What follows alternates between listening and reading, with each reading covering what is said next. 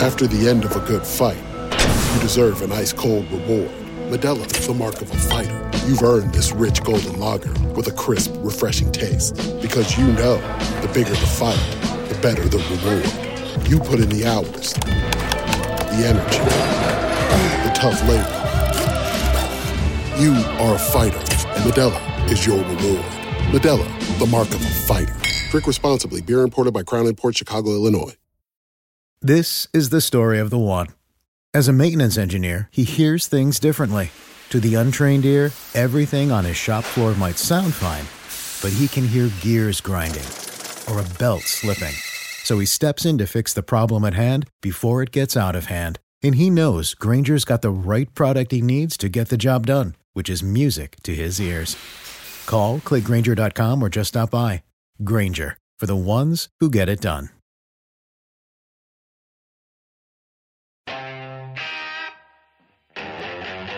Better call, baby, hey!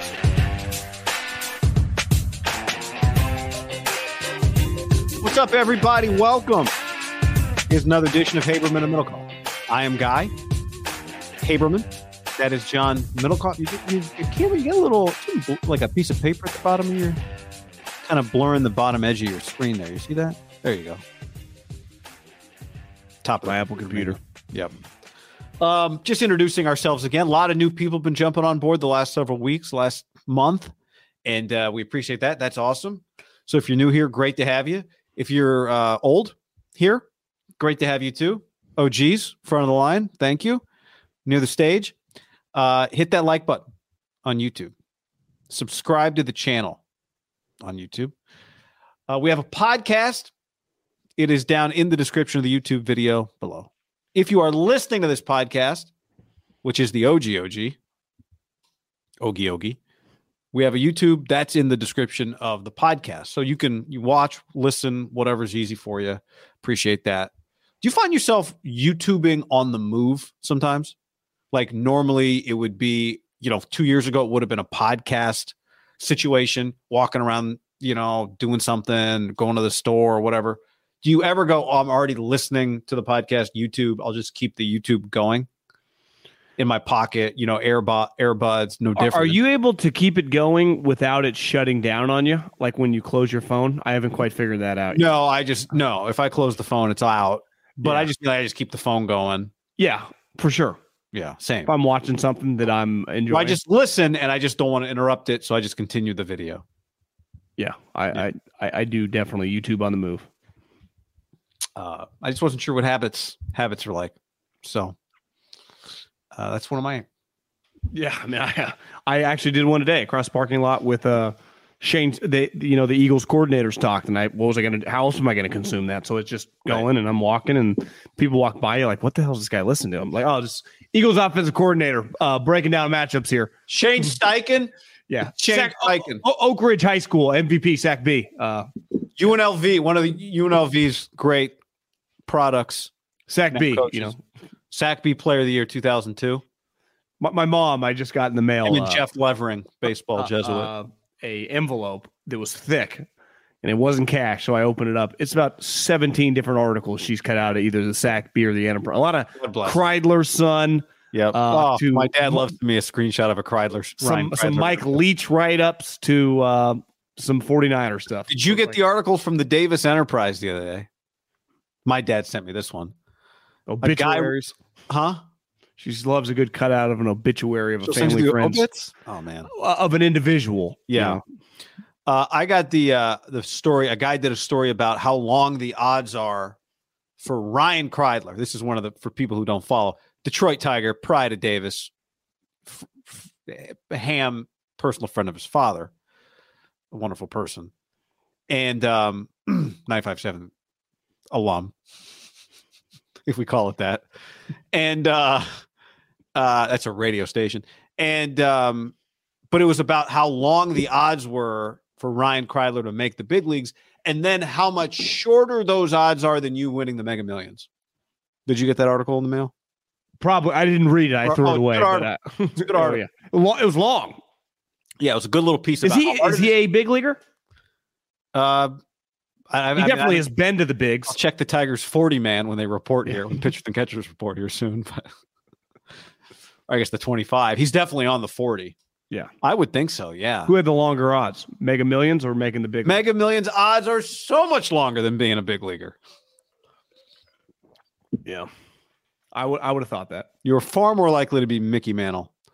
Uh, a lot of people on the uh, on the chat. Mm, blah, blah, blah. YouTube Premium lets you listen in the background. You can keep listening if you have YouTube Premium. Is that the same thing as YouTube T V, or are those separate uh, entities? Separate, separate. I saw Microsoft had a huge quarter, which yeah. Microsoft owns YouTube, correct? And Google, I think. Don't quote me on that, but I'm pretty sure they're all under one umbrella. Good for them. No, I guess not, because Google's separate. Google's its own company. So it's Google separate. On YouTube? Google owns YouTube, yeah. Yeah, okay. What does Microsoft own then? It's a good Windows? question. Ta- ta- uh, tablets, uh, I don't know. Windows. Probably some back-end stuff. Oh, they do a big deal with the N F L, yet every single player and coach calls them iPads, even though they're not. I remember Florio did a write-up on that. Like, Microsoft cannot be happy. eight hundred million dollars a year, and every player refers to it as an iPad. It's a Surface. I got to say, I think that, I don't know what they paid for it, but I think it's worked. I think the Surface, like, if it were not for the N F L, I would not even know it was called a Microsoft Surface. My brother has one. I, I think they are much... You know, for people that, you know, I think they're kind of work specific. You know, I think iPads for the average person, more browsing, fucking around. It's kind of like your phone without the phone calls. I think a Microsoft Surface, like he takes it on the ranch, Excel spreadsheets, certain things. It's yeah, it's probably a little more applicable that way. You think it's, is it less expensive? Uh, I don't think they're cheap. Hmm. Maybe a little, but great question. Juice drawn on it. Yeah, Brady throwing it. Brady throwing it. You don't see Kyle with him very often. Uh, no. Kyle doesn't leave his perch, though. Just needs yeah. to see it once. How often do you see Kyle on the bench with the guys? He he doesn't on leave the bench his... Only, only to go scream at Garoppolo for something. And James is... Hell, I haven't seen him yet. Luke's on the stream says, Microsoft owns Bing. Well, okay, that now that registers. That's where I do all my searching. Does it? Yep. uh oh, Clarence says the thing about the Surface is, oh, you cannot replace the screen by itself. Don't crack one of the Surface tablets. You can't just replace the screen. All right. I, I had a great screen replacer in uh, in Walnut Creek. He was upstairs in this building. It'd be very difficult to find or explain to people how you found him. But you just gave him some cash and he could replace any screen. That they only operate out of parking lot huts. There's a couple of those. Yeah. And uh, just three hundred square foot the, office space. My guy in San Francisco, back of the laundromat, up the yeah. stairs. Love Did not that. know. You never in a million years would have found him. How'd Except every time him? you're there, four other, there's like seventeen phones stacked up because everyone. Yeah, a lot of phones, some tablets. Brandon says Microsoft is dominating the corporate world with Microsoft Teams. Yeah, I think from a business standpoint, they dominate. I think Apple's much more for the creatives. Mm. I think that's always been their thing, Apple, right? The yeah. creatives. Yeah. John, let's tell the people about our friends at Tito's. Tito's for everybody. Tito's for the corporate world. Tito's for the creatives. Tito's for people who prioritize quality, goodness, award-winning value. Tito's. I'd have a Tito's tonight, you know, Tuesdays, Tuesday Tito's, Tito Tuesdays, Tito Tuesday. Uh, you know, LeBron used to call it Taco Tuesdays. I'm going to call it Tito Tuesdays. And uh, yeah, have yourself a Tito's. It's five o'clock somewhere. Tito's and sodas, Tito's in Pamplona, Tito's espresso, you name it. Get yourself a Tito's, number one vodka in America. It's, it's prime for football watching. So buy yourself a bottle for the weekend. Yeah. The thing about Tito's was they don't make it the easy way. Not was, is. They don't make it the easy way. They make it the right way. Is it harder the way they make it? Yes. Of course, yeah. Is it better? Undisputed champ. Obviously. The unanimous judges' choice double gold medal at the World Spirits Competition. Steve, Tito's been sponsoring this podcast for two years now. I still can't get that name. That's a mouthful of an award. Chairman's Trophy for the world's best vodka tonic. Whether you like a little sparkling, little sparkling water, maybe a little sparkling. You could do lime. Uh, uh, ginger beer. I recommend Reed's. Somebody hit me up the other day, said they have they they drink a ginger beer that has lime in it, and that kind of helps. Looked expensive, but I said I would try it. Water, John Daly, iced tea lemonade, Tito's. It's really, you can't go wrong. No, you can't. Get on it right now. So go and so, enjoy yourself at Tito's. Distilled and bottled in Austin, Texas. forty percent alcohol by volume, namely eighty proof. Crafted to be savored responsibly. Also brought to you by DraftKings. Download the app, guy. I need you to go to your app store. Download the app, because right now, our friends at DraftKings Sportsbook, when you use the promo code HAM, four teams remain. Four teams remain, but only two can play in the big game. Teams have gone through ups and downs, September, and now they're here. The cusp of glory. Uh, all new customers have to do is sign up for DraftKings using the promo code HAM. Bet at least five dollars on either playoff game, and they'll instantly receive an additional two hundred dollars in bonus bets. I don't think it's crazy. If you want to do a little parlay, underdog parlay of the weekend, banged up Mahomes, who Andy, I just watched him talk with Brady on uh, Let's Go podcast, looked in good spirits, doesn't feel worried. But the Bengals, who would be trying to beat the Chiefs four straight times, and the forty-niners, two road teams, little underdog parlay right there, guy. That's a very interesting idea. It feels like we finally get Niners Bengals. Hot. I know. I would rather have Niners Chiefs, to be honest with you, but rematch. Wouldn't mind a little part two. Yeah. Uh, couldn't get him with Jimmy. Let's try him with Purdy. Here's the deal, too. If mobile sports betting not available yet in your state, don't worry. You can still get in on the fun with DraftKings Daily Fantasy. Get on it right now. Download the DraftKings Sportsbook app now. New customers use the promo code HAM. Bet five dollars on an N F L playoff game. Get two hundred dollars in bonus bets instantly. That's promo code HAM only at DraftKings Sportsbook. All right, a lot to dive into. A lot of questions coming in to the, uh, to the chat, including this one from Caleb. John, you used to work for Philly. What are the odds if the Eagles lose the city riots? Uh, I you know, I, I think it used to be devastating when the Birds would lose in the playoffs, and it happened a lot in the Andy Reid tenure. Uh, it happened my first year there when Mike Vick almost won the M V P, and it was devastation. I do think that Super Bowl championship brought them so much joy. I mean, part of the deal with the franchise was it's a football crazed town. It's a great sports town. Honestly, it's it's. I always compared it to like San Francisco in terms of the city, but it had like this toughness and character of like Oakland. It was like a combination of it both, but like the Giants, the forty-niners, and now what the Warriors have become, they they are just, they they love hockey too. It is just such a sports, it's, it's it really is like a sports crazed town. I mean, I, I think the Bay Area is too, like loves the sports. They just haven't won as much there. Like when the Phillies won the World Series, the first World Series in a long time. The Sixers have won one, like one championship in fucking fifty years. You know, I, I do think it helps a lot that that Foles beating Belichick and Brady. Honestly, the Niners have gone a lot longer winning a Super Bowl than the Eagles. Yeah, yeah. It, it and wasn't also, that long ago. The Phillies uh, or the Sixers, uh, there was a period of time when the Eagles weren't winning. The Phillies sucked. The Sixers were terrible. I mean, you can speak to the Flyers. Hinky, yeah. And um, I think the Flyers have been, had their moments over the last like twenty years, but the Sixers have elevated themselves. Like even the Sixers are not, you know, they they were they were a joke, and then they became like a real. People picked them to win championships and that kind of thing. Yeah, Philly's a great, awesome town. I've been there three times. I think once was to visit. The first time maybe was to visit you. I love. I've loved going to Philadelphia. I th- I think downtown Philadelphia. I've been in New York twice. I've been in D C once. Mm. I, Philadelphia was my favorite. Now, I spent a lot more time there, but I, I think it is. It's not a place, like if you're a diehard Niner fan, fan, this probably wouldn't be the game to go to, but it really would be a place to go. Like it, it actually is a better place if you just want to go to a sport, like go to a Phillies game for baseball. It's probably an easier experience if you're going to root for the other team.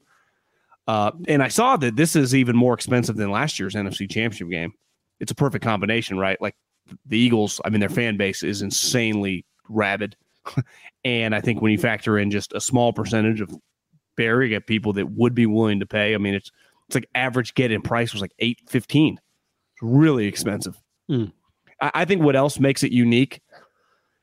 Uh, I think the setup of the way the the way the teams are all kitty corner to each other is pretty fucking badass, isn't it? The basketball, yeah. the basketball arena, the hockey arena. I guess they're the same place. The football stadium and the baseball. I mean, you could. I mean, legitimately, Mahomes could throw footballs and hit all three of them. It's really, really cool. I, you've been to more places than me. Does that exist anywhere else? Quite like that? Uh, is Cle- Cleveland's got actually not? I can't remember. I shouldn't answer that question with Cleveland. Cleveland, I know the area around the baseball stadium's cool. I'm not positive if basketball and baseball are right near each other. Uh, Denver, I think, might have something similar. Um, not, I don't know if it's maybe baseball and basketball are there, but I don't think Mile High is right next to them. No, like, Mile High is not right next to them. No, no, no. That, that's what no. I'm saying. The yeah. link, uh, uh, P N C Park or whatever the Phillies call it, and Wells Fargo. Yeah, Old Cone Oracle. Once upon a time, it, it is basically like the Coliseum, but way, way sweeter and way, way newer. More winning, from the more winning, just nicer, a lot nicer. Uh, better ingress egress though at the Coliseum. Ingress egress isn't great at uh in Philly. Uh, who else is like that? I guess e- not Indy. I think Seattle football, well, I guess they don't have basketball anymore, but football and baseball are close in Seattle. But we're not talking close, guy. We are talking across the street. Yeah, yeah, yeah. Yeah, you're right. Well, did you see last week a lot of Eagles fans, they had a lacrosse match at like at that stadium, or maybe would they have had it at the football stadium? They wouldn't have had it at the football stadium day of game, but wherever the lacrosse team was playing, they share the parking lot. And so, you know, you can't, whatever time the Eagles game was, you you know, you can't get into the parking lot to start tailgating until whatever, four hours. But people figured out they could buy lacrosse tickets because it's the same parking lot. Oh, that's why they were there all day. I saw the headline. So people bought lacrosse tickets, which, by the way, were not like, I don't think they were like thirty-five dollars because only the lower level lacrosse tickets get you a parking pass also. So I think you had to buy like a seventy-five dollars tick lacrosse ticket to then get into the parking lot at ten a.m. when it opened for lacrosse. That's lacrosse cool. G M was probably fired up, like, woo, woo, look at all these people. Yeah, that is that's sweet. Kansas City, Kansas City baseball and football, si- very jolly, similar. Jolly. Yeah, that's that's a good one. Uh, I think Clarence what takes us to another level is not our just, field that the, that the in Denver it's all accessible via light rail. I think you have a lot of cities have two very, very close. I think having all three, and basically when you factor in the hockey team plays where the basketball team plays, that's they they all all the pro sports teams, all the away teams go to the same exact what like quarter mile radius. Yeah, you know. Yeah, which makes it honestly, it's it's kind of collegiate, right? If you you know exactly. The big Power Five, you go to the same given area. But, but Philadelphia, I think you're right with the San Francisco comp. We'll get to some sports stuff here in a second, but because it does have a small town feel to it, I think the college basketball contributes to that in Philadelphia also. Like, what do they call them? The five, like yeah, LaSalle the, and, you know, Temple, those, Penn, Villan- yeah, Villanova. Villanova. What do they call them? Like the the, the yeah, five something. Boroughs or whatever. I don't know. Um, the five families or four brothers. Yeah. But anyway.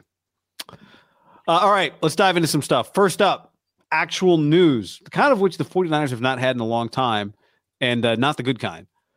Charles Omenihu arrested on Monday early evening, like around five o'clock, or police came just before five o'clock to his house on suspicion of misdemeanor domestic violence.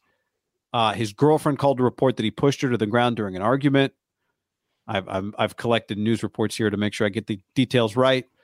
Mercury News actually wrote that because the alleged offense is a misdemeanor, part of why he's out of custody immediately. There's no strict deadline for when charges would have to be filed. So, uh, bad situation, a bad situation on a personal level for him and her, bad situation for the Niners on several levels. At minimum, you call it a distraction. Um, but I, you know, my first thought when I saw this story, I guess my second thought when I saw the story was just, there was a time when this was felt like a regular situation for the 49ers. They have not had to deal with this. We don't have like the blueprint in recent years for how this, you know, they, they will deal with this this week. As we record this, there's been nothing, no news. Well, they haven't had a talk. I mean, they Kyle talks tomorrow. I, I would imagine they put out a statement. We're gathering information. Your classic, oh, exactly what they the did, cut yeah. and paste statement that every fucking franchise does. I don't blame them. Uh, I probably the first question Kyle's going to get tomorrow is this situation, what your plans are. I saw a picture, and I told you this before we hopped on. You know, over the last month of the season, the Niners were rolling. They were a fun team. A lot of former players were going to games. And I saw a picture of Ray McDonald, and I went like, are you inviting Ray McDonald if you're the Niners? You know, it's, it was a little weird. I mean, he had situations where he hit the chick. Like, that was verified. Like, that happened. This situation, my, my take on domestic, you know, when these stories break is always the same. If you hit a woman, you deserve to go to jail. If she makes it up, you deserve, she deserves to go to jail, because these situations only these two know. Like, if there's not someone else there, it's, it's a he said, she said thing. You know, she claims I, well, she didn't have any bruising. She claimed her arm hurt. That was in the article. My overall take is like, I, I just, I can't imagine him playing this weekend. I, I would expect him, you know, he was going into his free agent year. So for a big picture for this guy, like, you notice when you watch the Jags, you see Arden Key flying around. Like, the 49ers have resurrected careers. And I would say this guy's had his career traded from the Texans to come to the Niners. I don't know what his free agent, quote-unquote, money was going to be, but it, someone was going to pay him something. And I, I think it just puts – it derails his situation. And I just don't see how the 49ers, even if he's looking at John Lynch claiming he didn't do anything, this is she's making this up, whatever the situation – you know, I, th- they've only had a taste of it one time with Ruben, and they kept believing him, and it backfired. I, I just, and I know Jed lets these guys do whatever, but he had a front row seat of just these situations consistently bit him in the ass. I mean, obviously he's been an impactful player for him, and he's a starter, but I, I just, I don't imagine he plays. And I don't, now I'm about to, with these situations, like, generally you're careful with exactly your words. The police report says the three hundred block of Santana Row. Um, so, you know, the initial report, I, I thought uh, made it seem as though, oh, I guess his home is at the three hundred block of Santana Row. I don't know. Is that a condo? I don't know Santana yeah, Row. I mean, I would well. imagine he has a condo down there. Yeah. So I don't, you know, when I read that, my first reaction was three hundred block of Santana Row. Is that like a restaurant or something? But apparently that is the residence. So, you know, the other factor from a football standpoint, I'm not trying to laugh, but I just remembered when, uh, remember when Alden had the parking thing and he opened the door and they called it terrorism. The parking thing was, what was the deal? That so it was in front of his neighbor's house. He like intentionally blocked their. Yeah, it was like terrorism, bomb threats, and or that well, was the, the bomb threat was that was a different thing. He said bomb, a bomb, bomb, bomb. He just had some headlines of just. Bomb threats, terrorism. That like, yes, he, that was another level.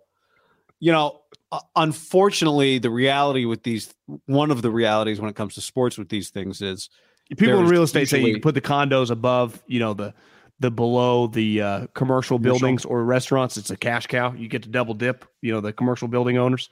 Put the residential above the commercial. Yeah. So it's like it's all one building, you know, right. But it's like you have nice condos above and then you have Starbucks, a little pizza joint, a, a bar. It's like you just got a lot of cash flowing through to yeah, the maybe uh, a little restaurant. You live there yourself. The bar downstairs. Um, you know, one of this, as we all know, anyone who's followed sports a long time knows that when it comes to legal issues, whatever they are, the rules are not the same for everybody in terms of, you know, how lenient a team is with a player. It is directly correlated to how good the player is. And with Charles Omenihu, he's a really good player. He's been a really good player for them. I, I would say he's been a top three pass rusher for them this year. Uh, Bosa, Armstead went healthy, you know, maybe. And Armstead, Armstead missed the majority of the season. I would say if you factor in the totality of it, he's been, you could argue, their second best D lineman. We just factor in playing yeah. time. Yep. I mean, I think I think you could argue that. So the thing with him was he didn't. He played what fifteen snaps. He got hurt in the game last week. Now he came back. Was he going to play again this week? It certainly there was no reason to think after the game last week or Sunday against the Cowboys that he wasn't going to play this week. But I wonder, does that make a decision even easier for the 49ers? The other factor being, regardless of what you think the circumstances are, without even getting into the circumstances, how wrong he is, whatever, it, it this is a distraction if he plays for you. Now, to what degree is it distraction? I don't know. A mil- guys have played with all kinds of shit, and well, distraction well, is a very hard to define word. But it would, like, I think to your, my, I just want to say this to your original point. It does make it harder for them to win the football game if he's not on the field, because he's a good player. But in some ways, it makes their week easier if they quickly made a decision that he wouldn't play. I, I think we can already see some articles coming down the pipe, not that I would read them, uh, in the local paper, that if they were to play him, the Heat, and when I say Heat, I mean, I don't know the average age. It's like fucking the C W. Like, what's the average age of people reading this? Hey, that's where Live Golf is going to air. Well, I, I know. That's my, my point is, you should have just stayed on YouTube. But we're dealing with human beings. And if I'm John Lynch and I'm Kyle Shanahan, like, they have equity, not just from like knowing what they're doing, but like pretty high level guys on the team, right? They, they've had one incident, and it was with Ruben Foster, who we all knew when they, when they drafted him, like, it was a risky move and it blew up in their face. Let's just, I hate doing hypotheticals with this, but if I'm Charles Omenihu and I look at John, I say, listen, whatever was happening, I, I did not even mean to shove her. I just tried to calm her down, and she like tripped. Or I, I'm just saying, like, it's it's best very, case scenario for. I'm just saying it's very understandable that if they say, listen, he, we've talked to him, we feel very comfortable. He has, we've been around him now for eighteen months. Uh, we believe the guy when he tells us something, because we've believed every word he said to us. Like, it's not inconceivable that they say that, right? Because right. Th- th- just based on she she was shoved to the ground, or she was pushed to the ground, was the thing. It wasn't, you know, he's hitting her. We, we've seen, we have, if you follow the 49ers a lot, you've seen all sorts of shit, right? Beating up women, phones, beating up old men. Like, this is one of those that in California, someone has to go to jail when a when a domestic situation is called. And, you know, reading the article, he talks to the people. So maybe, is he saying, I didn't do this? Is he admitting to this? Because you'd say, if he goes, listen, I did push her, she fell on the ground, I don't think you can bring him to the game.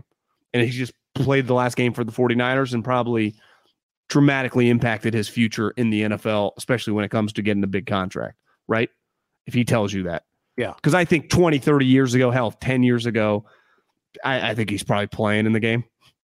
It's just, this is pro sports. This isn't, we're not teaching moral lessons here. We're just not. I mean, you're saying based on how things have changed, or Harbaugh Balky would be more likely to play him? I'm not just talking Harbaugh Balky. I'm just saying the way the league was.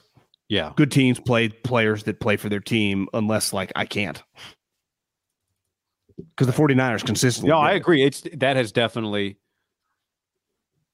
I, it has changed some. I mean, it has changed. Yes, I agree with you. It has changed where the pressure from the organization, you're just more likely to just capitulate. Sounds like you don't give a shit, but ultimately, while they do care, like, all these people are married, they have daughters. I just mean, like, their job is to win football games. And, and I, it's just like, it gets very uncomfortable. I think you, the defender of the media, I think sometimes the media, Th- I'm, the, I'm not, a defender of journalism. Let's be very clear what I defend. Th- th- this is not, you're not teaching life lessons here to the guys. Like, th- th- John Lynch and Kyle Shanahan's job, they have one job, and that's to beat the Eagles. That, that's just their job, you know. And Charles Omenihu, when he plays, gives them a better chance. So if the opportunity, like, it's not like the police are going to say he can't play. He is available to play. We know right. that for a fact. He's available yeah. to play. True. If they want to play I, him, he can play. I, I will say, though, I'm not even disagreeing here, but just to play devil's advocate, the Niners do what a lot of teams do. John Lynch and, like, Jed York, like, they they say they want a team of guys that act a certain way, right? And, and, and they and followed up with that. that. They have. No, they absolutely have. Which goes to your point, like, I I I don't want to uh, I honestly would not be surprised either way. If you told me he plays, it wouldn't shock me. It would tell me that they think they talked to him, and that in the end he'll be Uh, what's the word? Um, you know, the story. He it will it will look better for him than it looks now. But if you told me it's not going to look better for him, and they've just decided to just move on, I would believe that too. Move on doesn't mean. I mean, are you saying you think like? Do you think they would cut him this week? Well, I think the waiver wire is officially kind of, I think it's different. I, I could just see them saying, don't come around, one of those, more than cut them. Like this isn't. But, but if we make it to the Super Bowl and you are exonerated, as many people have told me the word I was looking for, you could come back and play in that game? I, yeah, I guess there's another game potentially too. Yeah, I, I do not expect them to cut him. Because if they would have cut it, they would already cut him. I think they would just would have put it out. He's no longer on the team. Would be my guess, unless they haven't talked to him. Because yesterday, four thirty, here's the way it works. Kyle's the one coach in the league that you win. He makes you work on Monday. So let's say they went in for a couple hours. Tuesday is a mandatory off day in the N F L. Like, you're not coming to the office Tuesday. So now I would imagine he came in today to talk to Kyle and John. Wouldn't you imagine? Yeah, because he was freed. Uh, I didn't see exactly what time he made bail, left jail, but last night.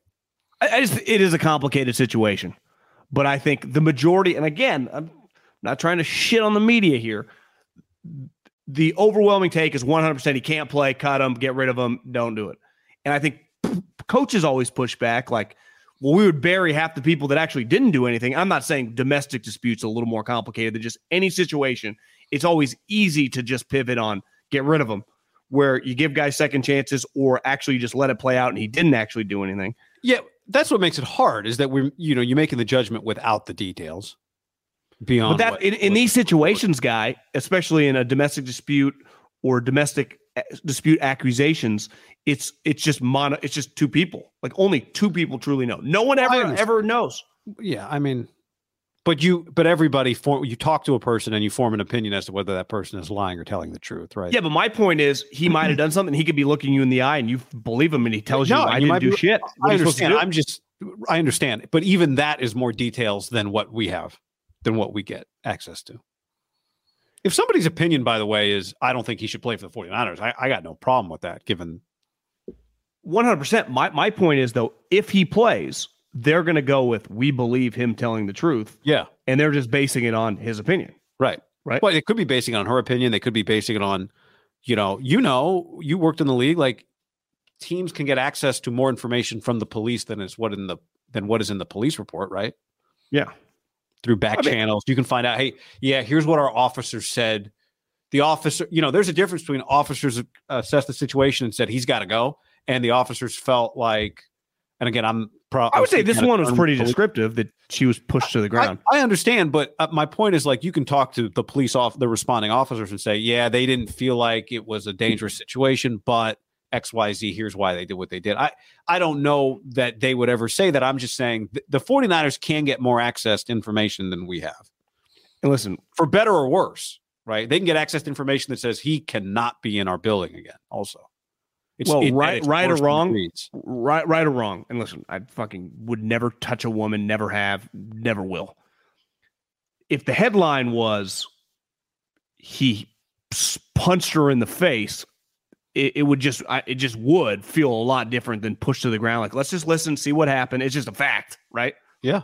yeah. Th- there would be a lot more like, even if he's like, I didn't do it, I didn't do it. The punched her in the face. She had a bruise or whatever because there was no bruising. She refused to get a medical exam. It's just, I'm not acting like this isn't a very, it's, or I'm not saying this is an easy one either way. It's a complicated situation. I would probably just, I'm on the media side here because I already know where they're going to lean. I wouldn't plan, just move on. But I think they would say in the history of the league, if he tells you that I didn't do it, it's easy to go like, fuck it. Right. Our job, our job is not to set the tone for society. It's just not. No, you no. Know? But at the same time, you, you would not do that unless you think he's telling the truth. Yeah. But they've been lied to before. A hundred percent. But what I'm saying is even though the N F L's job is not to set the tone for society, if he said, oh yeah, I did it, actually it was worse than the report. You, you wouldn't go, well, it's not our job to set the tone for society. He's playing, right? You would only play him if you believed that it, that it, that whatever he'll be. I, I would say in the history of the league, there are a lot of people that if he's not getting arrested or whatever, that would still play him. I, I, I completely agree. I, I understand. What I'm saying though, is if the Niners, th- th- there is a difference in how N F, even N F L teams, sometimes how they act based on whether they think the person did it or didn't do it. Right. Even though there's a million examples of, well, it happened Tyreek Hill, but it happened a long time ago. Right. or uh, there's a, you get a lot of that. Well, it was somebody else's problem. Joe Mixon, that was somebody else's problem, right? You get plenty of that. But in the moment, I do think teams do make decisions in part based on do they think it happened or not, or how severe do they think it was or not, right? There's degrees.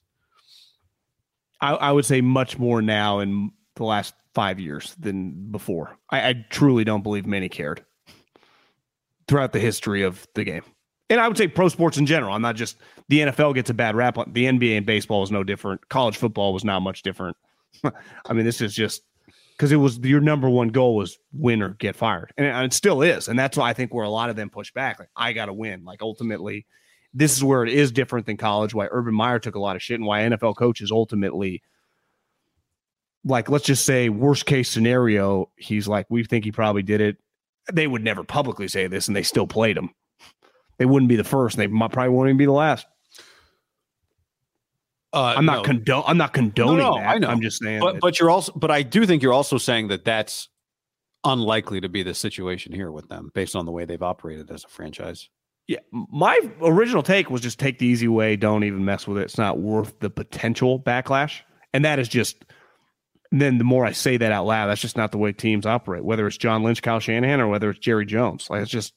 Just not the way it works. I just think I, I keep saying that. I think it's so hard because the the you don't the the the phrase potential backlash can mean a, like there's a wide spectrum on what that ultimately means, right? And that's part of what you're juggling is like, what is how bad is it? Yeah. If if he wears our uniform again, and the other thing you're juggling again, just being the reality, can we win this game without him? Is Drake Jackson good to go? Can Drake Jackson give us fifteen snaps, almost as good as Charles Omenihu's fifteen? I'd say clearly not because he hasn't been. Uh, he hasn't. I been didn't active. say as good. I said almost as good. Yeah. Can he give you a percentage that makes it worth? You know, like uh, you know what, eighty percent of Drake Jackson and no problems is worth it, right? I, I don't for fifteen snaps because fifteen is what Omenihu played last week. Yeah. He didn't play. Th- he's been he averaged thirty-one snaps a game this year, but the, he only played fifteen last week. And he missed a lot because he went to the locker room, so it would have been higher. So that's part of it. It's like he is Drake Jackson ready for the moment. But but at the end of the day, th- this was supposed to be the biggest matchup of the year on paper, on the field, and a fucking 49er got arrested on Monday. Got arrested. A guy that yeah. starts. Like that's a guy that plays, the guy that had two sacks in a playoff game. I mean, it's that's just it's a disaster. Innocent, guilty. What I mean, the other players on the team, the coach, they had nothing to do with this. It is a it's the N F L. I mean, this is, when you think everything's rolling, twelve straight wins, everybody's healthy. One of your best defensive linemen goes to jail. It's probably begging his way right now to play in this game. And they have a very tough decision. This is why when these head coaches, it, it, you know, talk about, you know, being a coordinator and all this stuff, I don't have to worry about it. It's never my decision. This is yeah. John and Kyle. To, this is this is talk. This is very difficult. I, I will be stunned if this isn't the first question he's asked. Like, what's the latest and what what's your guys' plan with this player tomorrow, mm-hmm. right? Yep. Not what we planned on. I mean, I was fired up talking about football stuff, and then like, you forwarded me that thing, and then a bunch of other people forwarded it to me. It's the good news is I'm still fired up talking about football stuff. Me too. Uh, I will think about this game moving forward as if he's not in it. Like when I'm when I do my two a.m. Baldy's breakdowns. Yeah.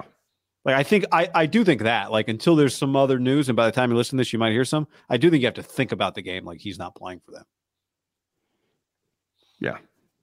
So when we dive into like Jalen Hurts versus Brock Purdy, you know, like that's a part of it because he he's a he's a very good pass rusher. Um, uh, you you you pick the next direction here, a few different places. Well, I, I just think on a big picture, as a franchise, our, our buddy Dickinson put this out: the 49ers, since making the playoffs in twelve, thirteen, nineteen, twenty-one, and then this year have. Every single year, won at minimum two playoff games. They've had a lot of success.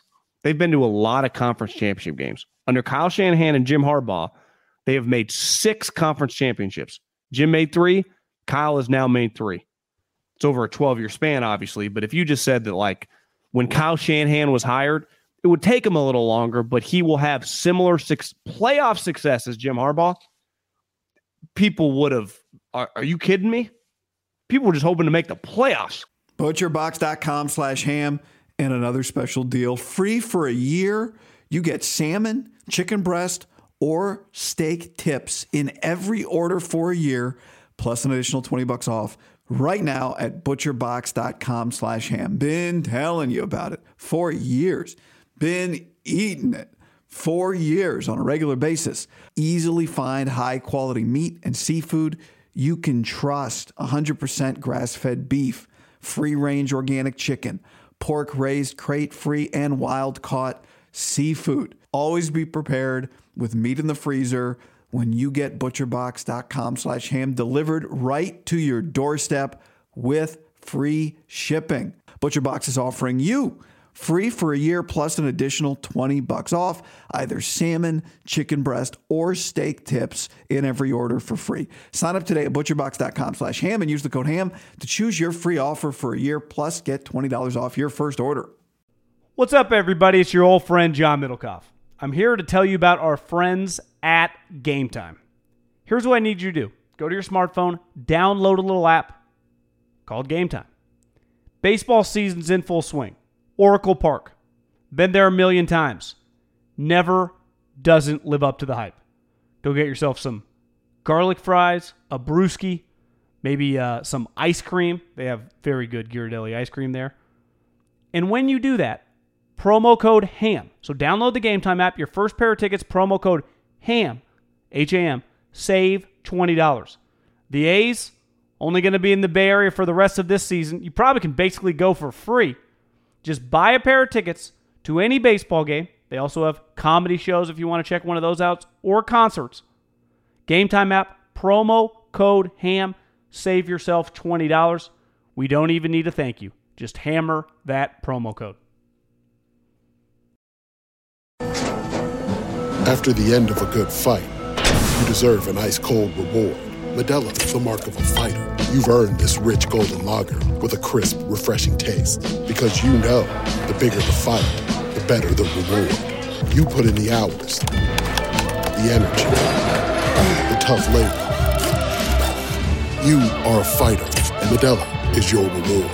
Medela, the mark of a fighter. Drink responsibly. Beer imported by Crown Imports, Chicago, Illinois. This is the story of the one. As head of maintenance at a concert hall, he knows the show must always go on. That's why he works behind the scenes, ensuring every light is working, the H V A C is humming, and his facility shines. With Grainger's supplies and solutions for every challenge he faces, plus twenty-four seven customer support, his venue never misses a beat. Call quick grainger dot com or just stop by. Grainger, for the ones who get it done.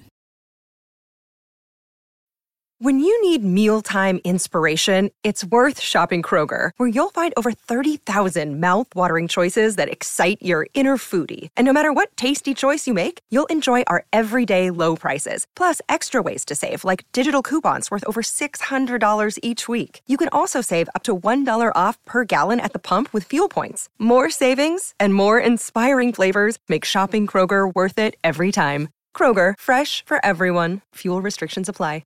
Yeah. Right. If you, if you make the conference championship game fifty percent of the time, you're having a damn good career. Which obviously and, Jim did it three out of four years, but Jim did it, and he did it three straight three straight years. I, I just say you go back to back conference championships. That's a really impressive com- accomplishment. Sean McVay hasn't done that. Now he won the Super Bowl, but it's not like, you know, his playoff bursts have been a little different. Even the Eagles, this is only their second conference championship since, you know, they've won the Super Bowl that year and then this one. So it's it's so they, hard they've to do. They've been to six since twenty twenty, though, right? Because Andy went to four. I mean, two thousand. Yeah, but those were a long, long time ago. Oh, I understand. But I'm saying six. If you said six in twenty years, I think even that, and if we looked at the history of the league, most teams don't make six in a twenty-year span. Well, let's look at the Chiefs. This guy is their fifth straight A F C championship game at home. Five straight A F C championship games at home. If they were to lose this, and, you know, I think Patrick Mahomes is going to play. It's it's been reported. Andy even said it. How healthy he is, we'll have to see on the game. But like at the end of the day, like you have this historic quarterback, your team's having all this success. I would say winning two Super Bowls over that time would feel like the minimum. If I told a Chiefs fan, you're going to have this all-time great player, then honestly, beside Tom Brady, when it's all said and done, Mike O'Donnell is the second best player in the history of football. You're thinking more than one Super Bowl. And this is your opportunity to take advantage of it. Well, winning a Super Bowl, if you don't have Brady or Mahomes, is very, very difficult. It's hard to do. Some teams, you know, Flacco, you can get kind of lucky. Foles, they kind of feel like outlier situations. Most guys that win the Super Bowl are like Tom Brady's, Patrick Mahomes, even Matt Stafford. Like the Rams had been knocking on the door. They had a really good team. The Niners have kind of been knocking on that door. And they were winning in the Super Bowl. They were winning last year in the conference championship game. You could argue the Eagles, like this is their first kind of moment with this squad. It feels most of these, their guys are under contract. They're going to be in the mix. The 49ers, this core group, this is Bosa, Debo, Kittle. This is like their third go-round at this thing. Jimmy Ward, right? I mean, McGlinchey, like a lot of their core guys. I, I know Ayuk now, it's, it's his second. You know, McCa- they've added McCaffrey. Like, I'm not saying it's now or never, but we just saw, rewatching the Cowboy game last night, that fucking thing was hard to win. If Dak doesn't throw that pick, now Jimmy broke on the ball. Like that pick to me really changed the game. Sometimes you got to rewatch. I, I get why coaches say that because you're rewatching. You're like, God, the ebb and flow of this felt a little bit different live. That pick at the end of the half that ended up leading to a field goal for the 49ers because it was six to six. He scores there. All of a sudden, it's thirteen to six going to halftime, and they're getting the ball, and they were driving. But he throws that pick. But my, my point is, you rewatch the game. You're like, they could have lost this thing, guy. And yeah. I mean, we felt that after the game, but you rewatching it, it was like, God, this thing was really close. I think some people felt like we were negative after the game because it was a post-game conversation more than a big picture. They won the game. Here's what's next conversation. And it was a, it was a, now every time you get to the conference championship game or the Super Bowl, you have to win games that you, that just could have been losses. Niners that, did it last year with the Packers, right? Exactly. That's what makes getting to six and twelve years so crazy. It means you've won a lot of games. It also, in their case, though, it means they've also lost heartbreakers because they've been to six conference championship games in twelve years. They've won no Super Bowls in that span. Yeah, none. In fact, they've won two conference championships in that span, which means if they lose on Sunday, they will be two and four in conference championship games in a twelve-year span. Now, it doesn't hurt the same way for a franchise as it does when you lose it all together, right? When the Eagles are losing conference championships and Super Bowls under Andy Reid all at the same time, it feels like we're snake bit. When the Bills lose four Super Bowls in a row, it feels like your franchise is snake bit. It's not, that's not what it feels like for the 49ers because it hasn't all happened at the same time, right? These are two kind of different little mini eras. But at some point, if you don't break all the way through, you don't average a conference championship game every other season forever. Like, you know, you you don't get how many of these windows of three conference championship games in six years, four in eight years, six in twelve years. How many of those windows do you get as a franchise? Now, that's where having a really good coach helps because you feel like, ah, you got Kyle Shanahan. You'll just be in that mix for a while. Well, how many conference championship games really at the end? I, I'm asking this question, not knowing the answer off the top of my head. Did the Steelers go to under Mike Tomlin, who won a championship early and it felt like another one is coming? The the the the Saints under Sean Payton, I would say, kind of similar category. Probably one, not as many as you think, Guy. I would say, probably top of my head, what you think? Three for the Steelers over Tomlin's? Are you talking about the the Super Bowls that he won too? I mean, I'm just talking. Yeah, I'm giving him credit for co- just how many conference championships. We won a Super Bowl. He lost the Super Bowl. He went to a, he went to a conference championship where he lost to the Patriots. I, I would say three total. And uh, I'd put Sean Payton's also at three. So, mm, sorry, taking me a second. This would have been a good thing to research ahead of time.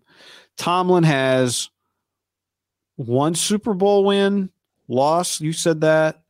Another, yeah, so three. Three conference championship appearances. Mike Tomlin, three. Yeah. Same as Kyle Shanahan. But Tomlin has a Super Bowl ring. But you would always take the Super Bowl. The Niners would have taken the Super Bowl, right, in one of the last two years, whether nineteen season or last year, and been bounced by Seattle in the first round this year, right? Or would they not? Yeah, I think you do. Like, I think even if you're the Rams, you take having won the championship last year in exchange for a terrible year this year. You'd happily, like, but would you trade beating the Ravens? Sean I mean, Payton, a while ago. Think about this guy. Sean Payton, who's asking for twenty to twenty-five million, has also, like Mike Tomlin, been to three conference championship games. And, and like Mike Tomlin, I think Tomlin's first year was oh six or oh seven. Tom Payton's first year was oh six. So, but unlike Tomlin, he's only been to one Super Bowl. He lost the other two conference championships. Only, only been to one Super Bowl. Did get, but you could argue, got screwed on the one that Goff, remember the pass interference, the controversial pass interference where the guy got taken out uh, against the Rams. Oh, the Rams yeah. yeah, yeah. Super yep, Bowl. yep, yep. You could also argue got screwed the year the Niners, Ahmad Brooks. Was it Ahmad Brooks pass interference in New Orleans? The, what was the Saints think they got screwed that Niners year when the Niners went there and won with Harbaugh? Uh, Harbaugh. That would have been the Falcons. Take it back. Yeah. Falcons got hosed according to the Falcons on something. You you just got to take, it's just very, very, like, you could tell me next year the 49ers go fourteen and three and lose uh, in a crazy game in this, you know, they're the one seed and you're playing the four seed and that it's fucking fifteen fifteen going in the fourth quarter and Purdy throws a pick, McCaffrey fumbles, George Kittle breaks a leg in the game. You know, something happens, just derails the game. I mean, I don't know. About, it's, just, it's football. Think about Shanahan's three N F C championship appearances. twenty nineteen team, best team in the league the whole year. twenty twenty team, not a playoff team. twenty, twenty twenty, twenty-one. One team. Bizarre, not that good. Not a playoff team till the final buzzer blew on uh, week eighteen. twenty twenty-two, like kind of a mix of both. Now, they've been a playoff team for about a month, right? Been a, they've been good, like twelve, but they are on their third quarterback. So the year was not without insanity. So all three different years, like there's no consistent, even the Patriots had different years to get to Super Bowls and conference championship games. So uh, I'm now look, if you said, you know what, you're going to be from this point forward in the next twelve years, you're going to be in six more. You go, that's pretty great. That's a really good run for Kyle Shanahan. Six more conference championship games in the next. He's a coach for another twelve years after this one. Six more of those. Probably you'd have to say that means you're making the playoffs ten times, nine times in a twelve-year stretch or whatever, maybe every year. That's pretty damn good. And that's successful. Like Jed might sign up for that if you said, hey, Jed, you're not going to win a championship, but you're going to make the playoffs ten out of the next twelve years. And six of those years, you're going to go to conference championship games. You'll win a couple more N F Cs. Like, you'd be like, God, you know, fuck, you make a lot of money. Well, you never well, have you would, to have the year the Rams. You would say this. If you told me, I can't guarantee you a Super Bowl, but you'll make the playoffs seven of the next nine years with Kyle, but you won't win the Super Bowl this year. You would take that because the law of averages. Look at Andy Reid.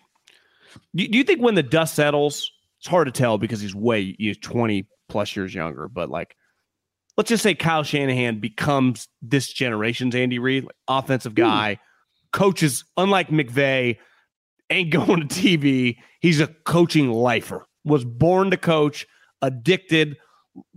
Like rumors have in K C, you'll just drive by like in April and nothing's going on. And you're like, is Andy's car here? Like what? He's just, it's just his life. He loves football. The law of averages for Andy, like Andy might lose this week to the Bengals. Let's say Mahomes is just shell of himself and the Bengals are really good and he loses again. But he made so many times in the playoffs, the majority of his career, eight, fifteen of twenty-two years, he won the one Super Bowl. It's just bound to happen. But it, It takes a lot of chances and a lot of devastating seasons. That's what it feels like. You can avoid that if you're Tomlin or Payton. You just bang that thing out within your first couple of years. And then you have some weird seasons yeah. and no one ser- no one cares. It's like Super Bowl champ. Harbaugh goes, John Harbaugh haps that happen. Is would any coach or, or excuse me, any owner or G M take John Harbaugh or take Andy Reid or John Harbaugh if they had to choose, take John Harbaugh over Andy Reid? No. No chance, right? No. But for for for like seven years, one guy was a Super Bowl champ and the other guy wasn't, right? You yeah. could argue the Super Bowl. Mike McCarthy was a Super Bowl champ. It's not overrated for the franchise and what it means for your brand and everything. You could argue, argue it's a little overrated for the individual head coach. Yeah, I, I think historically we'd find some weird national championship appearances like Larry Coker, where you're like, they're not all created equal, right?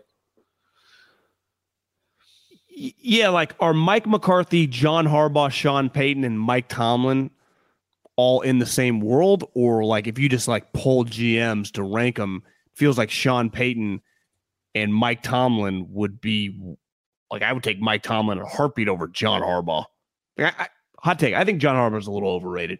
How about Brian Billick, nine years a head coach? He's much more of an outlier, I'd say, than like that, because Mike McCarthy's still rattling off winning seasons. Yeah. Billick, one team, one franchise. One franchise. Um, I think part of the thing with Billick, offensive guy, his offense always sucked, because and he inherited Ray Lewis. So it's like, what are you doing? You know, like Mike McCarthy, say what you want. Like, he goes to the Cowboys. They're a real operation. Their offense is good. He's an offensive coach. John Harbaugh, Tomlin, like they consistently win. Sean Payton consistently won. But but I think we're nitpicking, like, beside like Belichick. And it feels like even Andy is in a different world than Sean Payton. And Sean Payton is kind of, now part of it is just he's an accomplished guy and he's available. If you ever put, if Mike Tomlin was available, he'd be getting the same hype, right? Yeah, yeah. Well, what are the chances that Joe Burrow, Josh Allen, and Patrick Mahomes all win a championship between now and the end of their careers? All three of them. Pat has one, but Mahomes wins another. Burrow gets one. Josh Allen gets one. I'd say the odds are under fifty. Like, I don't think the odds are good that all three of them win Super Bowls, even though it feels like they're all there every year. Like, oh, they're like, cause if you're a Bengals fan, you're like, we're going to get our time with Burrow. And if you're a Bills fan, you're like, we're, we got to get our time. And if you're a Chiefs fan, you're like, Mahomes, there's no way Mahomes doesn't win another one. Which I'd agree with that. There's no way Mahomes doesn't win another one. Yes. Is Josh Allen going to just be mobile Dan Marino? Well, I mean, Dan Marino never won one. Well, Google John Elway. It took him a long, long time. That's true. That's true. So G- G- Jim Kelly, like th- think about that crew of guys. Yeah. Elway, Kelly, Marino, Montana. Montana rattled off a lot. Elway could never win it. Marino never did. Kelly went to four and lost them all. And they're all, I mean, obviously Montana and Elway are probably on a different level, but Marino, most people think he's right there. He never won one. And Kelly, who doesn't feel like he'd be the fourth of the group, he was a starting quarterback on a team winning the A F C for four straight years. If I told you the Niners go to four straight Super Bowls, you would bet everything you have that they get one win, right? I, I, I'd give you two hundred fifty thousand dollars right now. The amount of pain. That that you could argue that's like statistically impossible. It is so bad, and I'm pretty sure they shanked a kick or whatever to lose one. I mean, they got their ass kicked in a couple, but they they missed a kick. I think wide left to I think to lose to the was that year one to the Giants. Was that the first they had one? a they had a missed kick in one of them for sure. Because you would say if you just went to four, even if you got your ass kicked in one, which might the law happen, of averages, but... a couple are going to be close, and that means you should win one of those close ones. Yeah. Um, but the point of all this isn't that Kyle Shanahan may or may not be good in the next ten years. It's that from a franchise standpoint, you only get so many of these opportunities. And this year, it feels like I saw somebody in the chat say they're playing a better team this year than they did last year, the Rams. I, I agree. This year, it feels like they're playing one of the better teams they've played in the postseason of the Shanahan era for sure. They definitely are. I, I feel like this is the hardest game. The Rams game was easier than the Packer game last year, and in theory, what this we have to see how this plays out. But in terms of going into it, I would put the Packers on the road, Lambeau against an elite a team that was better than you. This team, you're probably equals, but I think the road environment, the Rams, you had two things. Kyle always beat Sean McVay, and two, remember that was a fucking home game. Remember them tweeting like, "Don't sell your tickets," all the players and like all the 49er people mocking them about the game because we're gonna buy your tickets, and it was. Honestly, sixty forty at minimum red. So th- this is going to be an Eagle home game, a true Eagle home game. That's also a loud, crazy, tough environment. I think the fact that it's an unfamiliar opponent makes it feel really different.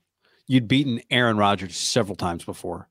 You'd beaten Sean McVay several times before. You, you had much. You're right. You had much more. You just understanding knew what you were getting out of the game. I don't. What are you? What are you getting out of Jalen Hurts, Devontae Smith, A J Brown, Hassan Reddick in Philadelphia? They've played them once, and it was Ty Detmer and Ray Rhodes in the playoffs. Like it is, and they have felt like the juggernaut of the N F C for the whole year, basically. Well, they have, and they have been when they were healthy. And, yeah, and and by the way, much better team than Dallas. They Dallas, one of the teams they've blown out. But like Dallas, coming off a game, part of it is what did you just do? What the Niners just did was scratch and claw to squeak by the Cowboys, who you come out of it going, I don't think the Cowboys are that good. What the Eagles just did was blow the Giants off the field, which remember the Cowboys had just done the Tampa the week before. That's well, just the last image you got of them was that game was over before it started. Well, one of Coward's takes today was like, you could make the N F C Pro Bowl roster just with these two teams. Yeah, I think non-quarterback, although the quarterback helps the case of the Eagles, would you say are they the two are they the two most talented rosters in the N F L if you took the quarterbacks away? Yes. They both have better rosters than the Chiefs and the Bengals. Yeah. Better roster than the Bills. You would take Mahomes or Burrow over rosters. I said take away the most important yeah. positions. No, I know what you're saying. Yes. They're the two best rosters in the league. And the difference is their quarterback, I know, elevate. Like, I know their quarterback is part of what makes them tough, right? He easily could have won the M V P if he hadn't hurt his shoulder. So he's a fantastic player. Now, I also think, let's talk about like Purdy versus Jalen Hurts. I would say this, in this quarterback matchup, tell me if you agree with this. The Eagles, to me, are quarterback-driven. The 49ers are, in terms of just their quarterback play, the 49ers are coach-driven, right? Like, if you said to the 49ers, Shanahan or Purdy, you get one for the next fifteen years. Which one you want? Brock's been nice knowing you. And if you said to the Eagles, Sirianni or Jalen Hurts the next fifteen years, which one you want? Nick, it's been real, buddy. Shane Steichen, come on down. Yeah.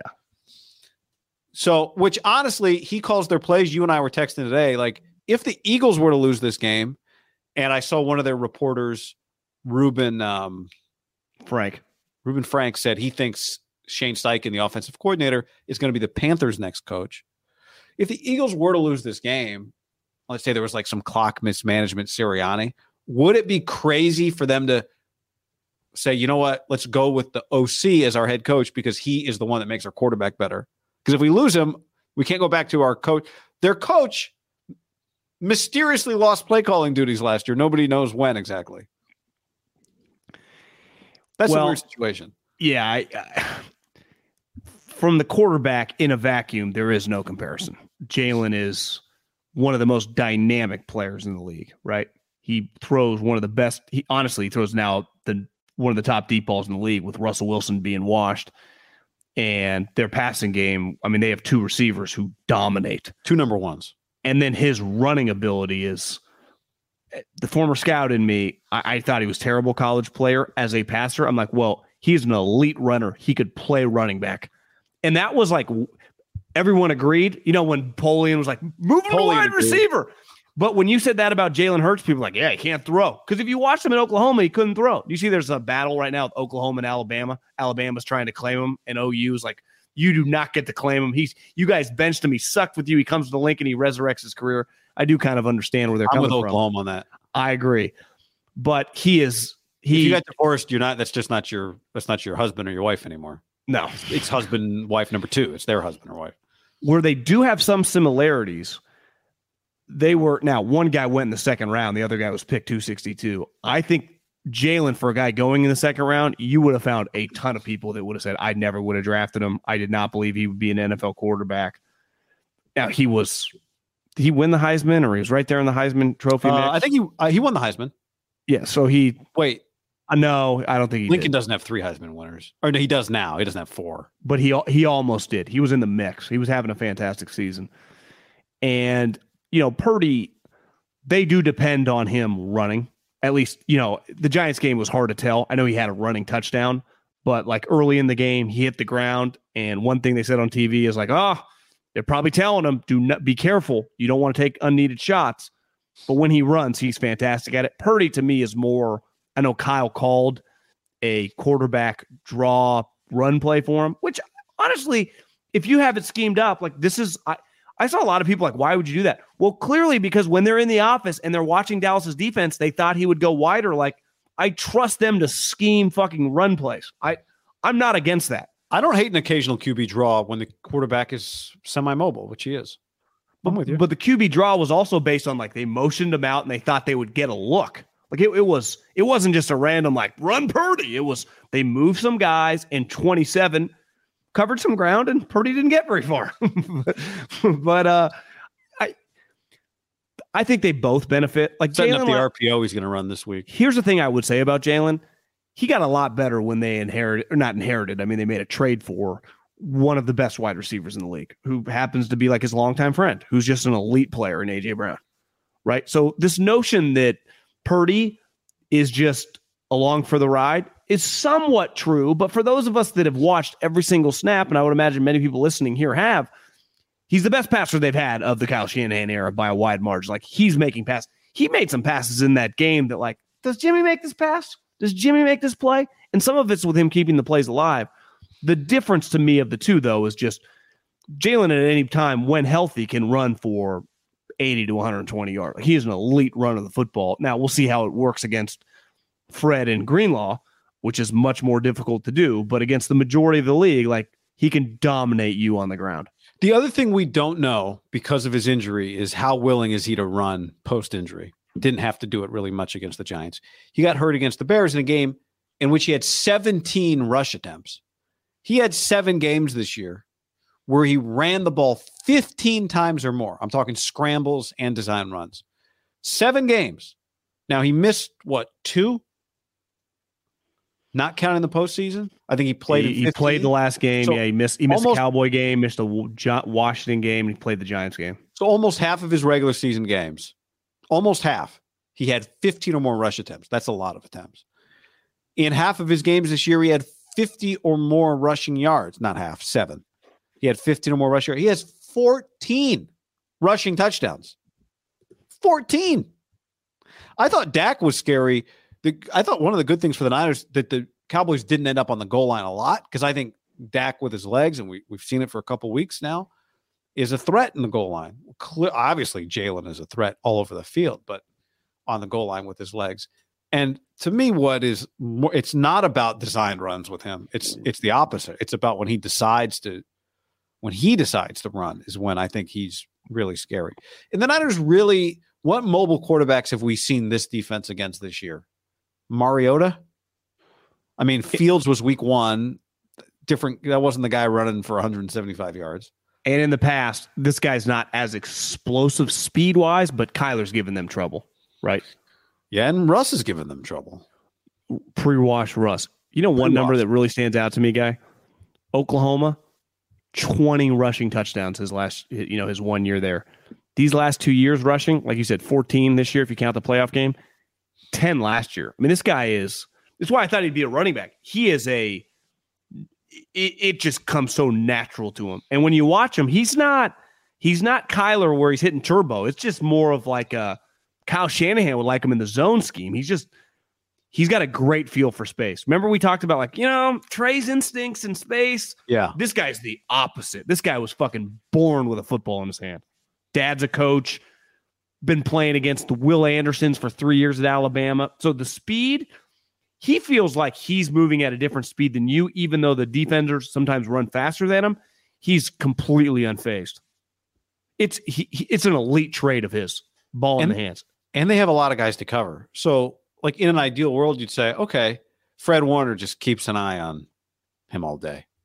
But you got you got running backs out of the bat. You got Miles Sanders. You got uh, Dallas Goedert. You got the two receivers you got to cover. There's just a lot that your linebackers, who are good, like, that's the one thing the Niners have, right? They got good linebackers. The, fast the, linebackers, I'd say the best duo in the league. Tacklers in space. You trust them. Fourth, it's fourth down and six, and it's one-on-one to get a first down. You trust them to make a play. Well, think about this, guy. And this goes back to the Brock, Jaylen. Like, Jaylen does benefit from having an arsenal of weapons. Because how many teams in the N F L, now with Tyreek now gone from the Chiefs, could roll out a better top five skill guys? Deebo, Ayuk, Kittle, McCaffrey, Mitchell. I think the Eagles are the only team that you could even make the arguments better or at best, you know, equal. There's no one else goes that deep. They got uh, Devontae, A J, Goddard, Miles Sanders, and they, they actually have other running backs too. But like that top four is fantastic. Yeah, you wouldn't go Chase, Higgins, Mixon, P. Ryan. That's pretty damn good though. Boyd. That's, and look at that. They're, where are they? The A F C Championship game. So beside them, I, I think it, you'd be hard pressed to find a group. It's a good question. That's a good one. And if you factor in the quarterback, there isn't a group. The yeah. the only one that could make the argument would be Burrow. So here's the good thing Brock Purdy has, right? Is he has the 49ers defense. And I I think that there what we're going to get in this game from him is going to be different from the Dallas game. Like what is required of him is going to be different from the Dallas game because they held Dallas to twelve points, right? I don't think you're holding Philadelphia to twelve points. And here's the other thing. Philly is the number one offense in first half points in the N F L this year. The Niners love to be a four quarter game. Niners are a good second half scoring team, actually. Shanahan, Eagle, Eagle sneaky kind of sputter in the second half, even Eagles, against the Giants. They were not. They, they are not. They do not rate as highly. No points per game. I think they might average something in the range of ten points per game in the second half. Now, I would wonder. The my one question with that is, do they have such big leads this year? I think they've had some. Yeah, that they just don't score as much in the second half. That's where that number. I was looking for yards per play by half, and I couldn't find it. But points per game by half, they're number one. So this is not a game where you want to get down two scores at halftime with the Eagles getting the ball first in the second half. That's trouble. But all of that said, to me, what's different about this game from Brock's standpoint is I know this. Here's what I know. Kyle Shanahan will scheme open throws for Brock Purdy this week. And I know it for two reasons. One, he does it every week. Every week I've watched Kyle Shanahan. Guys get open. Didn't happen as much against Dallas. Two, the Niners can really run the ball. Philly knows this. It's not Philly's strength. Philly will want to stop the run and dare the 49ers to, like, okay, let's see if Brock Purdy can outduel Jalen Hurts. And so there are going to be open throws in this game for Brock Purdy. They are going to happen. Your, your classic Emmanuel Sanders open down the middle of the field, and it's just a moment. That's the moment. Do you hit Juice open? Do you hit Jennings? Does I U get free for the touchdown, or does he get caught? Those moments are going to happen. Three, four of them are going to happen. Does Brock make all four of those throws? Because I don't know if you can afford to miss one of them in this game. I think one thing that's going to be key, I saw our guy Ted Nguyen uh, tweeted it out. It was um, it was a red zone throw that Brock Purdy did, one of his classic three sixties, go backwards, throw it away. He said Debo's wide open on a quick slant, but Aaron Banks got bull rushed and ran over. And that's the thing, like in this Eagles game, there are probably some of those plays that you just called, maybe half of them, the line is just going to, one of their offensive linemen could get smoked, and it ruins the play. So, I, you know, I I think you're more, you're less likely against elite defensive lines. If if you're four or five scheme plays that just work, a couple of them are going to get scrapped because he's going to have to scramble right away. That happened a lot during Dallas, where it just felt like they had scheme-specific plays, like one of Kyle in the lab, a, a fake here, throwback, and then all of a sudden he's like, holy shit, that's going to happen against this defensive line. As you said last week, Cowboys were number two in pressures. This team was number one. And this team, top to bottom, is even better. Speaking about like whether Omenihu's going to play or not, it wasn't that long ago. I was watching Eagles game. Josh Sweat carted off the field. Looked was like he broke. It was the last game of the year? Uh, second to last against the Saints. The it was like, did he break his neck? Watching the Giants game, who's making plays? Sweat. He's back. So he's just like, well, pretty normal to me. You know, they, they they just got, they got horses. The other thing, guy, we said all week, it's weird because I root for Dak. He seems like a fucking great guy. I, I, I want success. Like, he seems like a good type person you want to build the league around, but he's a pretty flawed player, and holy moly, he throws a lot of interceptions. Jalen just is, I mean, he only had six picks. And you watch him, I mean, against bad teams, he doesn't even put balls in harm's way. He, I think one thing that just watching a lot of, I mean, I follow the Eagles pretty closely. I think they've been very, very impressed with like his just command of the ball, you know, because I think last year the knock on him, one, he just wasn't a very confident thrower. And two, like the balls were kind of throwing some pick sixes, kind of, he was kind of playing a Dak level game. Like it was kind of feast or famine. Mm-hmm. It felt like this year was just a lot of feasting. Yeah. I mean, now granted, he didn't play, you know, he played in fifteen games. He only threw six picks. And you're only, right. They, they were, they were blowing people and then they would run it down their throat. So it's, but he was, you know, what the 49ers just encountered. You could argue the first two playoff games. I think this guy's on a different level. Yeah, and I would say the Niners are largely on a different level than what they've faced. That is, I said it the other, I've said it a lot. Neither one of these teams was great last year, so they didn't get first place schedules. And so I think there's a fair criticism of both of them. Now, they did play in a division. Did you see the rankings? They're thirty-second, thirty-first. In what, strength of schedule? Yeah. Now, I'll say this for Dallas. I mean, uh, Philly, they played in a division where three of the four teams made it to divisional weekend. The Niners played in a division where two teams made it to the playoffs, and two teams were the two of the three worst teams in the conference. And even the shittiest team went eight, eight, and one. Football team. Yeah. Yeah. What would Cliff would Cliff be in Thailand if he went eight, eight, and one right now? Probably not. No, McVay McVay would never even flirted with no T V. Feels like they, he just wanted to fire everybody. They are now like they were one pass rusher deeper, I think probably. Uh, because they're they're like a five man depth in terms of pass rush. Speaking of Philly, it's Hargrave, it's Hassan Reddick, number seven, who was freaking everywhere last week. That guy's sweet, bro. It's Cox, it's it's Fletcher Cox, Josh Sweat, Brandon Graham. Like that's their those first three, Hargrave, Reddick, and Cox are like tier one. Josh Sweat's freaking good, and then Brandon Graham. You know what it feels like? Or Bosa, Omenihu, Ebicam, Armstead. I would say that's their group. You know, like when the Giants would play a dude that bashed and Bochy would like make his way over during batting practice and like put his arm around like a Bryce Harper type and just be like, I like, I like what you're going. I could see Kaseric pregame warmups just kind of work his way over to their unit. And he's like, you guys are my type guys. If you guys ever need a home, yeah, you get, here's my number. You give me a call. The problem is both teams, their guys get more expensive after they play for them. Yeah. Now, Hargraves, they paid a lot of money a couple years ago in free agency. Reddick, they broke off. I mean, w- one of the things they're doing, because they have a quarterback in the second round, they have spent money on defensive linemen with the extra cap space. Those are two guys they bought the last two years, and they are, you know, like the Niners this year with Mooney Ward, they have hit on two guys. And when you hit on premium positions, a corner, a defensive lineman, an offensive tackle, it feels fucking good because you feel them. And they have they've spent money on those two guys, and they have produced. Sweat they drafted, and they extended. He's good. Fletcher's, you know, a little long in the tooth, him and Brandon Graham, but they are any good team. You know, the Niners would take both those two guys in a heartbeat. Don't forget Ndamukong's there.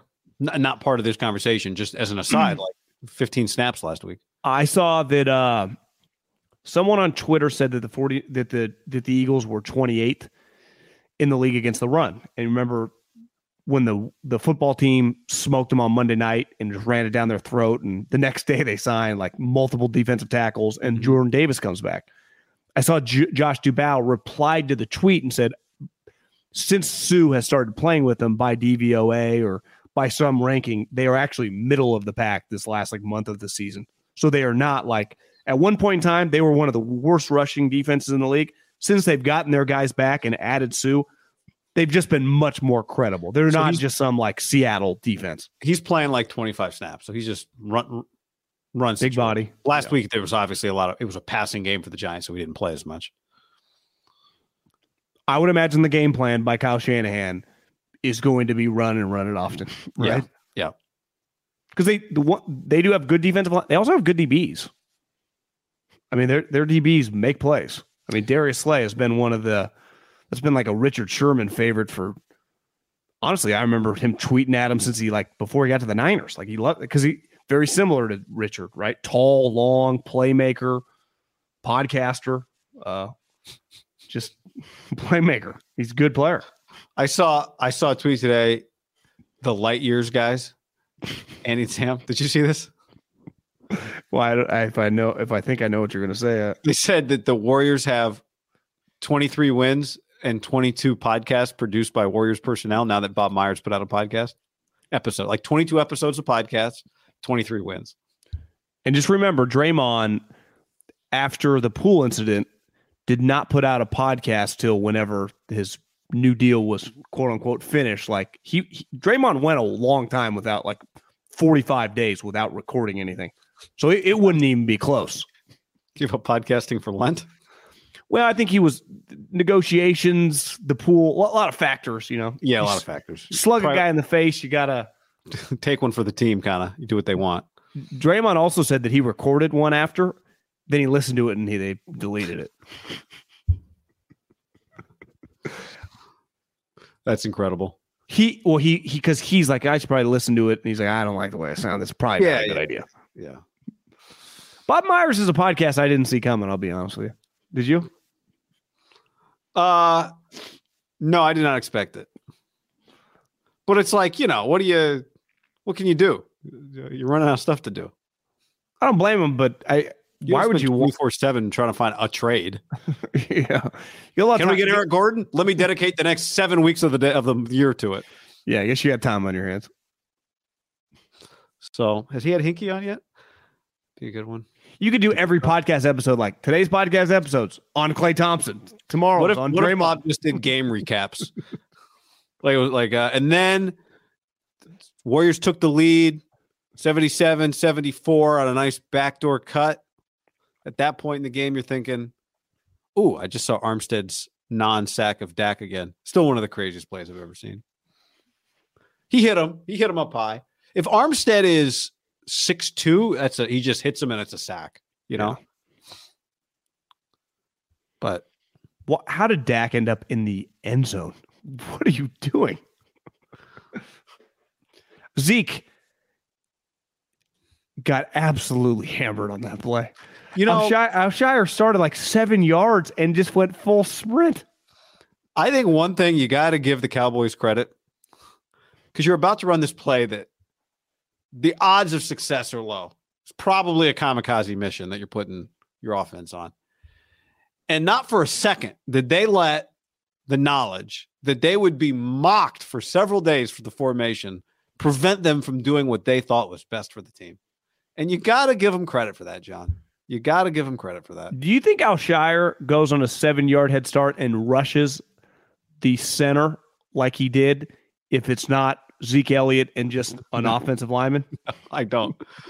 Because I was texting Schwartz today, Jeff Schwartz. I'm like, Jeff, what are the rules with like the number? Do you have to have five players between numbered between fifty and seventy-nine on the line of scrimmage every snap? Because if not, you wouldn't like they had five offensive linemen on the field, right? Yeah. You wouldn't put five offensive linemen on the field for that play.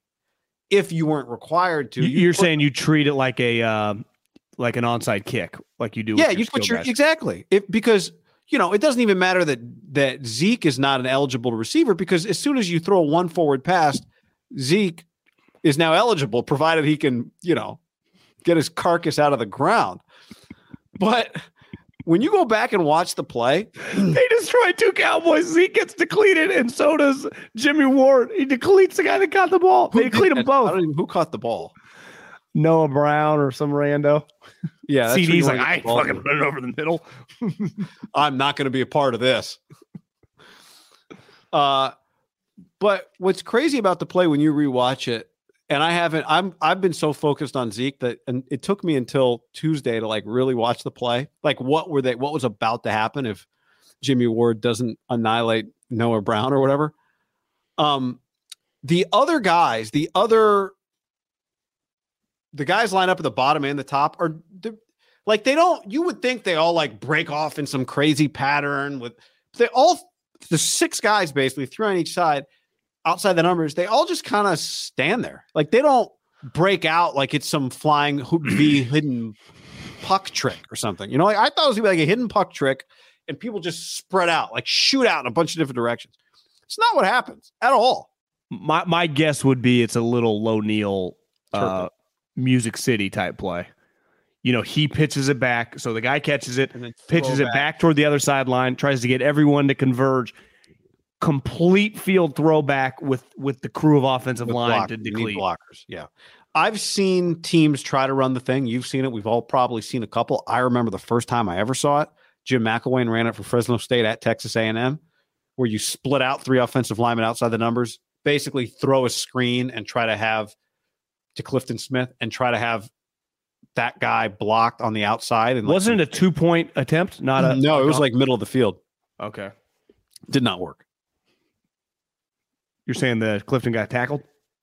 It, yeah, it got. I, I think it lost yards. If if it got yards, it wasn't many. So you're just setting yourself up to look stupid when right, you put all which your again. I was where I give the Cowboys credit for having the guts to do what they believe was right, regardless of the fact that Pat McAfee and everybody else would be making fun of them. I just don't Jimmy think Johnson, if you Jimmy look at Johnson's Zeke tweeting about them, I, I think Zeke's looking at the ball, and then as he looks up. I mean, the guy's in full stride. I mean, I, you know, whatever Al Shire's, I would guess Al Shire's ten time is faster than Purdy. I mean, it's probably one five. I mean, he's hauling ass, and he is, he's like a dog when he chases another, completely fearless. Like there's no, he's going to slow up right at the point of contact. He didn't break stride. It, it probably felt like it did when he was in high school and kicking the shit out of everyone he played. Like, are you serious? Have you ever, have you watched the show Your Honor, Bryan Cranston? No. He's a judge in New Orleans. Season two just started on Showtime. Good show. Recommend it. Season one's available to you. There's a scene where four guys are playing poker. In a, it's like a uh, it's like a uh, drama. Yeah, it's good. It's really People good. Die and stuff. Oh yeah, it's like the New Orleans mob, drug dealers, crimes and corrupt. Uh, no. I, I'm not, I don't want to say too much. Okay. So, uh, he, he, uh, there's a scene where four guys are playing. There's this game where like you play poker, four people play poker in the middle of a bull ring. And the last person sitting at the poker table wins the money because the bull is just picking guys off. And you're just sitting there trying to play poker while this bull runs around. And it is just, he picks a guy and he just runs at you. You are in the chair. You're hoping he doesn't choose you because if you last longer, you win. And the bull is just boom. Boom, boom, picking people a, off. A bull. A bull. Are these guys dying? They're doing it for the money. What's the plot? Protective gear. It doesn't say. Uh-oh. But, um, yeah. It was I, like honestly, that. I don't even think I've heard of this season. Yeah, it's it, season one was like season two just started. Only two episodes. You know, Showtime doesn't put them all out at once. I know, it pisses me off. So... But you can do season one. You can power season one right now. Oh, I, I don't know if I own Showtime. Kid Tricksta says, what do you think of Sirianni mean mugging the camera? Dropping F-bombs to the ref? Seems like a jackass move, like McVay in the end zone. Also, after Jalen Hurts' uh, maybe it was Devontae Smith's touchdown last week, a lot of like chest bumping, chest pounding with the offensive coordinator. Yeah, he's got a different vibe, I would say. But listen... I'm not defending him because I, I do think it's a little much, and it's the opposite. I got like, a buddy who's an Eagles fan who thinks it's too much. Like the Eagles fans are sneaky, like they hate their def- they don't like the defensive coordinator, and some of them think Sirianni's kind of a meathead. Yeah, it's like listen, I, I'm Andy Reid, but I, I'm also a sucker for the Jim Harbaugh. The version now is much different than the version we were yeah. around. Even he wasn't doing that though. Like there is. I, I, I'm cool with some bravado. Like McVay doesn't bother me. The end zone thing was a little was awful, and he paid for it. But I would say for the most part, McVay is on the line of like he's calling the plays. He gets to celebrate with his guy if he wants. It's like Sirianni, what the fuck did you do? You were just standing there. You didn't even call the play. Or, Hawkins texts me. He's like, "What's this guy's deal?" Brian Hawkins, close personal friend. What's this guy's deal? I'm like, uh, honestly, the guys in Philly, they really like him. He's a guy's guy. They just they've justified it by saying he just. Kind of blacks out during games. Leader of men. I'm with you. I mean, I, I think it's a little toolish. We'd be making fun of Kyle if he did it consistently. Now he's the opposite. Like I don't. How often do you remember Kyle like throwing up a Tiger Woods fist bump? I mean, that's the extent of it. But a, a chest bump, I would say you have to. Maybe when he wins a game, he'll give a little big hug for D'Amico or Saleh in the past, right? I'd say D'Amico and Saleh have been the celebrators, and even they, they are just chest bumping with Fred Warner, Nick Bosa coming off the field. It's Saleh was I think Saleh got a lot of love for doing that. D'Amico's yeah. not as crazy, but D'Amico's pretty.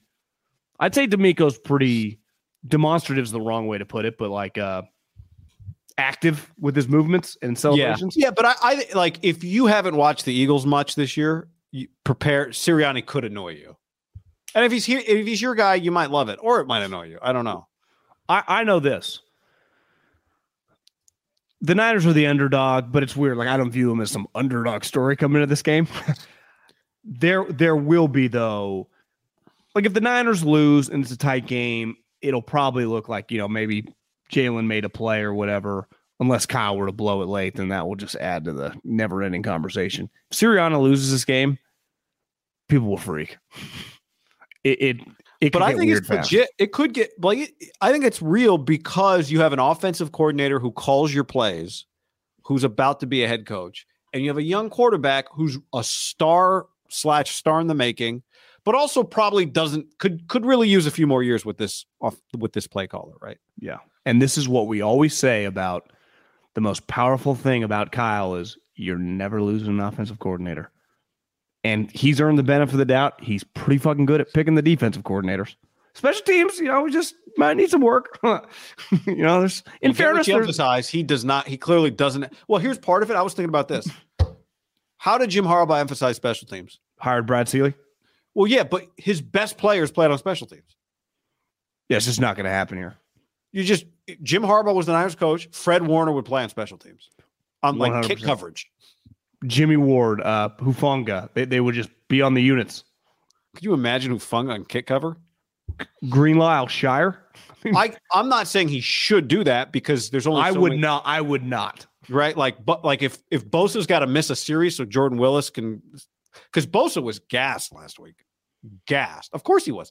Yeah, I, I was actually gonna we could I was gonna save Bosa for Thursday because there's a lot of stuff to talk about. But I think Bosa in this game is a really fun kind of thing to talk about. Which guy Bowman to. Willis, I mean, you uh, you check. I'm I'm sure if we dove into the special teams depth chart, plays on some, but like I remember Bruce Miller on everything, you know, and.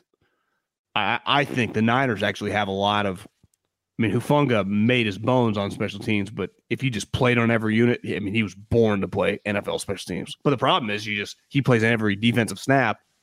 It's a very old school way of doing it. And Harbaugh did it and their special teams thrived. I mean, they, they would deplete you.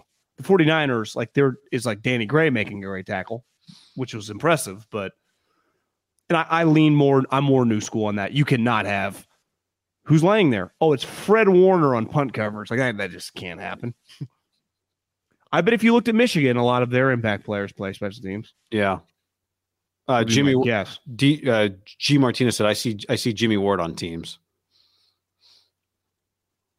Okay, George Odom, Danny Gray, Ray Ray. Maybe this is Danny Gray's week. Sneak attack a deep ball. I wouldn't mind seeing Ray Ray get a punt or kick to the house. Be a cool moment. Again, if you're going to bring a tricycle, if you're going to come to the game on a tricycle, you know, you got to do, you got to make it. Do you follow Ray Ray on Instagram? His I don't think are, I do. It's just, it's an incredible performance of outfits. Shanahan alluded, he was asked about him last week, and he kind of made a comment that was like, you know, Ray Ray does his own way. Ray Ray leads the, I, I think Shanahan's quote was, I always say, Ray Ray leads the league in mumbles. Uh, somebody was talking about the tricycle. I think Ray Ray McLeod, his uh, just an incredible like played at Clemson when they were winning natties, drafted Bills, Steelers, Niners. Like he's just playing for sweet teams and went to Clemson. He won he's just a random N F L guy, but it's just he's going to have a nine year career and a four year career at Clemson. Like. Guy, was, I was a legitimate N F L player and a high-level college player. Four-star recruit, running back from Tampa. He was good at Clemson, guy. I mean, his, in sixteen and seventeen, he caught forty-nine balls each year. Like, he was a productive player for them, which I would guess on that team would have been like a young Higgins. Probably like uh Hopkins was probably already gone. Mike Williams, him and Mike Williams. Hmm. Deshaun, I mean, they he played for fucking some pretty inc- Renfro. He was on some squads there. Yeah. Uh, all right. Scouting report time. Brock Purdy. We got a, we got a Brock Purdy scouting report. You found this one. Bruce Feldman in The Athletic wrote a piece. One team's N F L draft scouting report on Brock Purdy shows how he became Mister Irrelevant. On the N F L team scouting report, the most eye-catching information of all the categories was in the box listed for final grade. It simply read in all caps, no interest. So that's how it starts. Now, is that how you guys were used to write your reports? Yeah, I, I think some teams do reject or oh, reject. N- I, I think if teams that have like not a box to check where you write it out yourself, you'd go not for us. Gotcha. Uh, you know, I, not not a pl- not not a player I would recommend. I think some teams have for the league, like might play in the league, not for us. I mean, there are different. No interest is that. So there's not a number assigned to a player grade. I, I think it depends on the grading scale. Like you know, the baseball. You and I both know baseball scouts. Lot, lot of, lot, the Patriots have numbers like six point two, makes six point three. Sense that everybody, you would have a number, right? Yeah.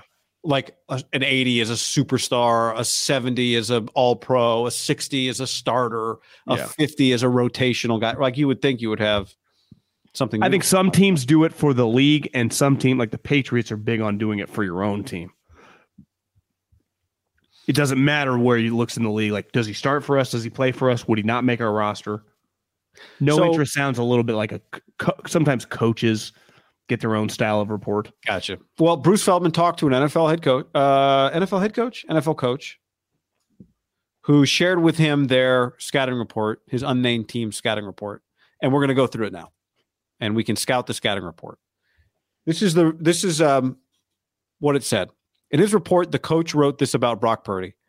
He did not test well, limited athlete that has a maxed out body, very mature and experienced, threw it okay. Did not impress at the N F L Combine. Okay? Yeah. We'll, I, we'll stop on some of these. Here's what he wrote the strengths for Purdy in the report were. Very experienced, manages a game well, making routine plays consistently, creative as the play extends, and quote-unquote works through his progressions well. Weakness, sawed off. Means sh- small, short, compact. Not very good athlete. Limited arm, both in strength and throw repertoire. Can't make a lot of throws. Uh, would you say most quarterbacks get works through the... Pro- what percentage of quarterbacks you think that you scouted get works through the progressions very, very well? I think it's an easy thing to write for a guy that's experienced that doesn't do a lot of things well. It's basically saying he's a smart, like he he understands his offense very well. And do you and think that and, and, and basically I'm writing this guy stinks, but well, why was he such a good player in college? Because he was very smart and very experienced player. And you think that's a common? You think half guys, at least half quarterbacks, can get that? I, I think if you went to the scouting community, they would say. So many people now run a Leach, Lincoln Riley version of the spread offense. It's very different than I think Iowa State, is it fair to say, a little old school of an offense. They'd had two backs. They they would run a somewhat of a pro style offense. I, it's a little different than in Mike Leach's, like, you know, they run two routes. I, I think yeah, I think it just depends on Mike the offense. Eight total plays. Yeah. By the way, Sirianni very close with the Iowa State coaches. Very close, like knows them very well, knows Campbell very well. Did, did you? I didn't catch what the connection was. Did he? Did was he asked about Purdy and he said he's buddies with Matt? Yeah, yeah. He said he knew he knew about Brock. He knew he really knew about Brock because he's very tight with the I- Iowa State staff. He said, and Matt Campbell cried on his senior day. That's right. Uh, okay, the N F L coach who wrote the scouting report Monday. Bruce Feldman talked to the guy. He says this. The biggest thing that stood out differently from his college film to now, and John Lynch actually said this a few weeks ago, is his athleticism. I don't remember him moving like that at Iowa State. And then it goes through the list again. Didn't test well. He jumped twenty-seven inches, which is terrible. He ran a four eighty-five. He's got short arms, like really short. He's got small hands. He's six one. His arm's okay. The twitchiness just wasn't really there. His short shuttle was okay. Not outstanding.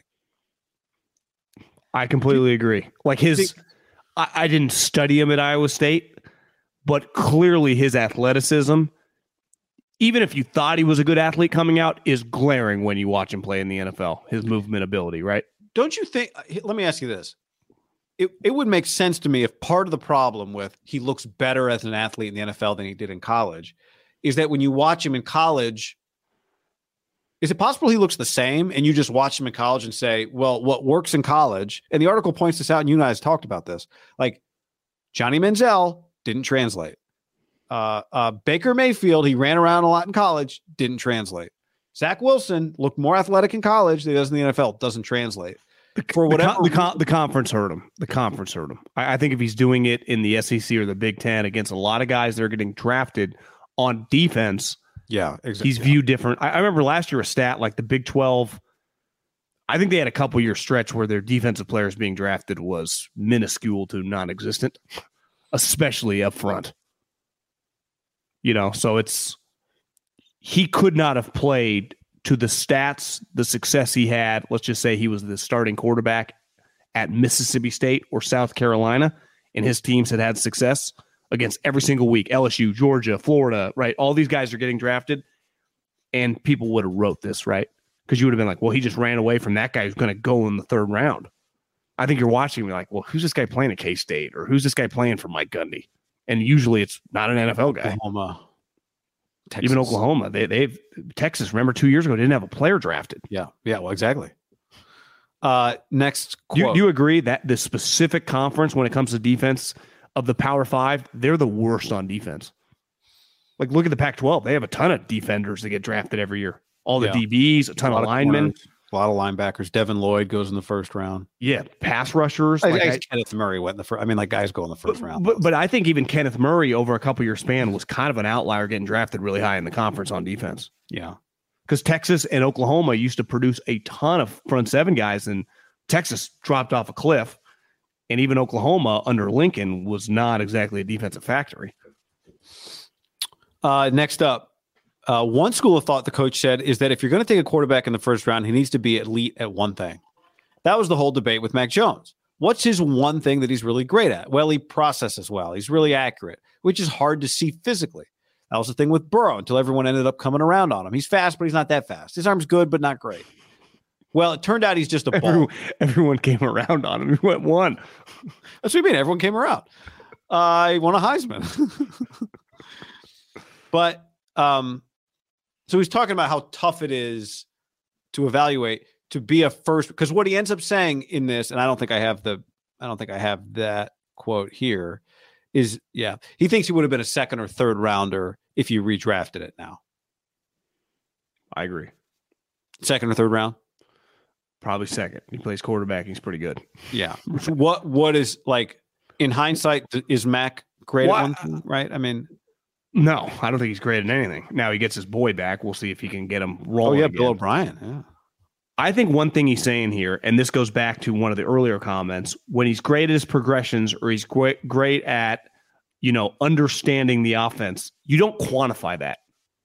And when things aren't quantifiable, it's harder to pound the table for it. And it was my my issue with Mac Jones wasn't he can't figure out how to regurgitate a playbook.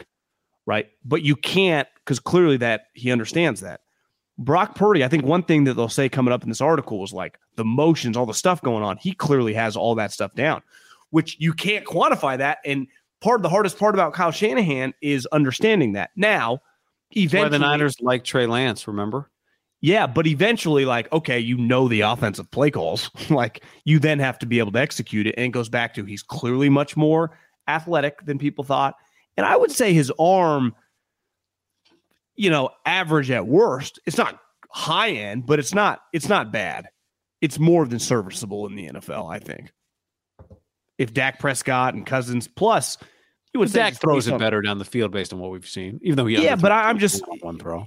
But my point is that if you can your arm strength can improve a little bit over time. He's young. He's twenty-two years old, strength program. Working like Brady's did, right, Tom? For sure. I, and again, I'm not acting like this guy's ever going to be Josh Allen, but like Joe Burrow is more than functional. He doesn't have a great arm.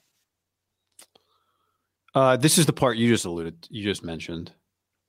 The coach said, what I think is really making him successful is he processes a lot of information pre-snap because they do a lot of motion shifts, kills, alerts in that offense. It can be hard to ju- to just snap the ball and know which way to hand the ball off. His composure late in the down. He hasn't really made many boneheaded mistakes. He's been really impressive. Which, by the way, I like this. I like this last part. Even this uh, guy noticed. He did have one Sunday when he threw the ball away almost end of the half, and Kyle Shanahan motherfucking him under the call sheet for ten seconds. This coach noticed that too. Yeah, it was Kyle's fault. This guy's watching. You know, you know he's a coach because he did not blame Kyle. Not at all. Didn't he didn't add to mind. it. But, you know, in fairness, he's a young player, and Kyle asked him. To, or, you know, Kyle did blow the twenty-five seconds off the play clock, put him in a yeah. tough spot. It was just that Kyle's undressed him, which Kyle was. This part of it is relevant this week because it is a road game in a tough road environment, right? If if you rely on a lot of pre-snap communication, which the Niners do, relying on pre-snap communication, and the Niners, I, I don't know if it's different than any other time, but it feels like they that play clock gets down on them sometimes fast. I think that happens a lot with young quarterbacks. So that, to me, is an element of this game. We're talking big picture Brock scouting report here, but against the Eagles in this environment, if you rely on pre-snap communication, that is more challenging at the link than it is, I mean, playing the Rams on the road or playing at home. I think in the highest level games, and I think you saw this two years ago when Alabama played Georgia twice. They played in the S E C championship game, and they played again in the uh, in the championship game, and I think you see it in the conference championships and the Super Bowls. It's the ultimate combination in the sport of football, and I'm sure it's like this in the in the sweetest high school football championship games of the best players and the schematics, right? Because you can just out-talent a team maybe in the first round of the playoffs or to win a division through certain games. In certain games, you use your scheme, but in the big playoff games, like to me, those coaching staffs right now, it's all about like getting our sweet players. We're going to need them to play well and the Jimmies and the Joes, but it's also going to be a big about the X's and the O's, right? Like what wrinkles are we going to do to chip Hassan Reddick or chip Nick Bosa or get Debo Samuel open or rattle Brock Purdy? What things are we going to do for Brock Purdy to make it easier on him? How are we going to slow down Jalen Hurts?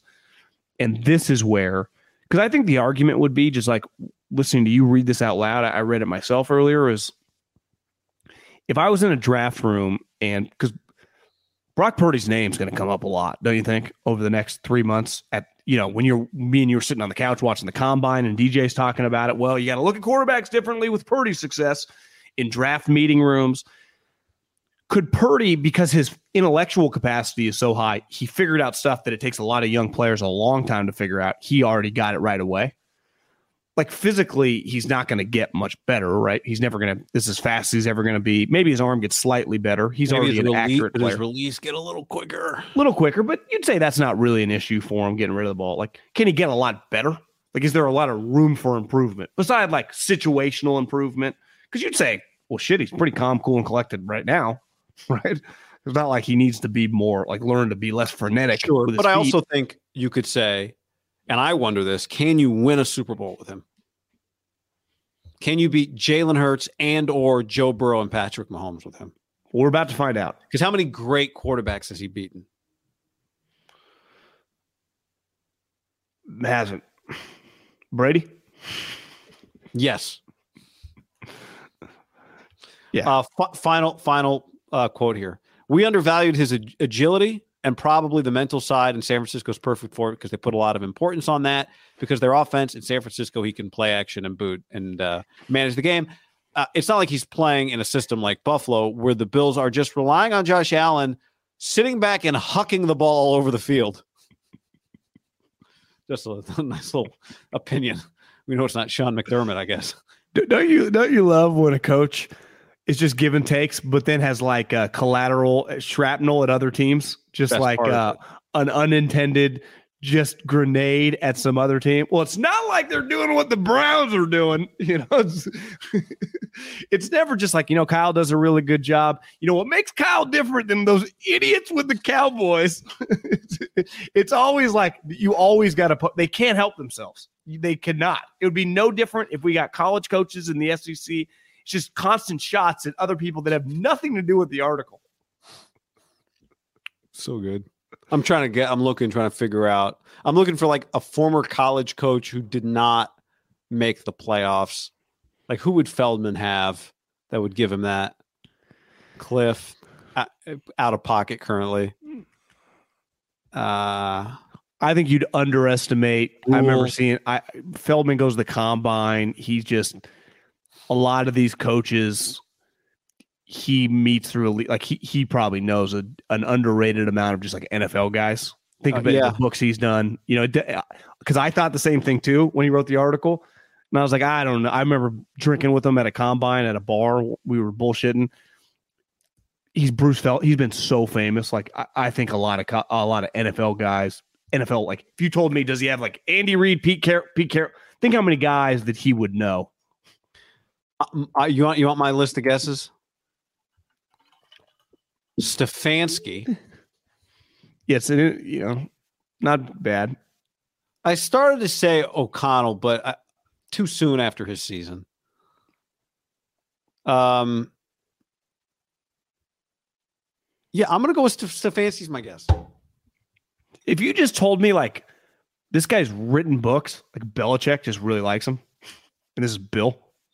What if it was Bill? Well, I, I just think you you just can never underestimate. Like, Brock, I, I just spoke to Belichick for an hour about you. That'd blow Brock's mind.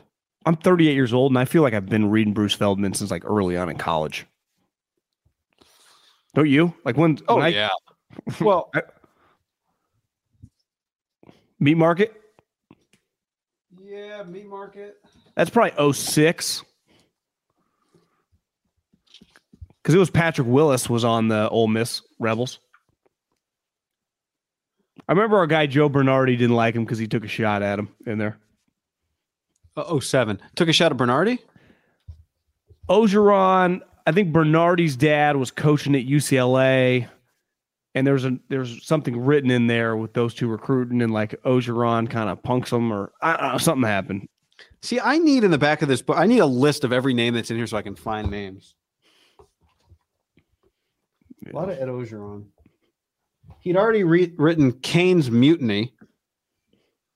Was by that time a senior writer for E S P N the Mac. So I mean, this is oh seven, so definitely you would have been reading them by, you know, like oh three, printing out E S P N articles at the school library. Prior to joining E S P N in nineteen ninety-five, reading from the book jacket here, Feldman played wide receiver for a semi-pro football team in New York. I didn't know that, did you? No. Just lover of the game. Former player. The one thing that just reading that article and spending a lot of time with Brock Purdy on my mind, I would say, for the last couple months, we can do all these kind of looking back and Monday morning quarterbacks and retrospectives on drafts and like the individual breakdowns of his skills. I think it's, you're dealing with human beings, and it's not that much different than Tim Cook or Bezos could hire five executives, and they're going to hit on a couple, and they're going to want to replace the guy in a couple. And these guys, you know, have thirty years experience hiring people. Like yeah. It's just, because like, do John Lynch and Kyle Shanahan, they deserve credit. They drafted them, but it's not like they were over the moon picking them. I mean, they they used the pick. Basically, what they did is they wanted to bring the guy in. I, I talked some shit about Skylar Thompson, and I, I had a buddy that I texted him. He's like, not so fast. And I knew right away. I'm like, oh, he liked him coming out. Yeah. And he said, we wanted, we were going to bring him in as an undrafted free agent. Miami also wanted him as a as an undrafted free agent, but he knew he was coming to us, so they just drafted. And sometimes with that late pick, and anyone that follows the draft knows, sometimes you just draft the guy because you think like, oh, I don't know if we're going to be able to get him as an undrafted free agent. You do that, and then the guy might become a really good player. There's Like, you use a fourth round pick on a guy. Like, you draft Burford, you like the guy, you knew the range, right? Remember when Belichick drafted what's his name in the first round this year, the offensive lineman? McVay kind of laughed and then he apologized. He's like, we liked him too. Like, a lot of people like these individual players. To me, the Purdy thing was, I don't know. I mean, I, I think there's a lot of luck involved, and even the Niners would have to admit it, right? Absolutely. I had a buddy. It's funny you say that about Skylar Thompson, who who's an I, I give Purdy way more credit. Like, he was going to get a shot somewhere, but he came in with a shot with a ton of quarterbacks, a guy that they, and and just fucking refused to not be kept, right? On a t- on a team where you have to learn the offense, and it's a lot of offense to learn. It's like ch- and it's like Chinese for a lot yeah. of people. Um, I had a buddy who's a who's a college football analyst who was listening to that, Skylar, and he texted me. He's like, "Hey man, you guys were talking about Skylar Thompson's passing touchdowns because he didn't throw many." I remember I was like, "Oh, twelve." He's like, "He was a really good player. I liked him. Like, he was really mobile. He ran a lot for Kansas State. He was a good player." I'm like, "Oh, okay." I mean, Mike McDaniel should, in theory, like like you and I were having this debate. I don't remember if it was podcast or just talking. If Skylar Thompson was available, would Kyle Shanahan have drafted him instead of Brock Purdy? I want that to come out one day. I don't think so, because Scott, because Kyle would prefer the thrower to the runner, but maybe people did think he was going to be a better thrower. Guy, when like that game was guy going draft- on, when that game was going on, the Bills, I'm texting with a buddy on another team, and I'm like, "God, this guy sucks." He's like, "God, A A F level player." And then he throws bat, you know, hits Waddle, bad drop. He's like, "Bad drop." Then he throws another dime. He's like, "Maybe he's got a chance to be a backup." You know, it's just because you kept watching that game. I wanted to hate him, and I already had hated in my mind. Yeah. By the end, I was like, it, it was a pretty impressive showing by the guy, wasn't it? Road Bills playoff game, hitting Jalen Waddle. Like, they schemed up a, a were they trailing, or was it zero zero at that time when he hits Waddle? Probably. I, I don't know if it would have been a touchdown, but you couldn't watch that game and come out and go, "That was a pretty credible performance by a pick two forty-seven, right. right? Yeah.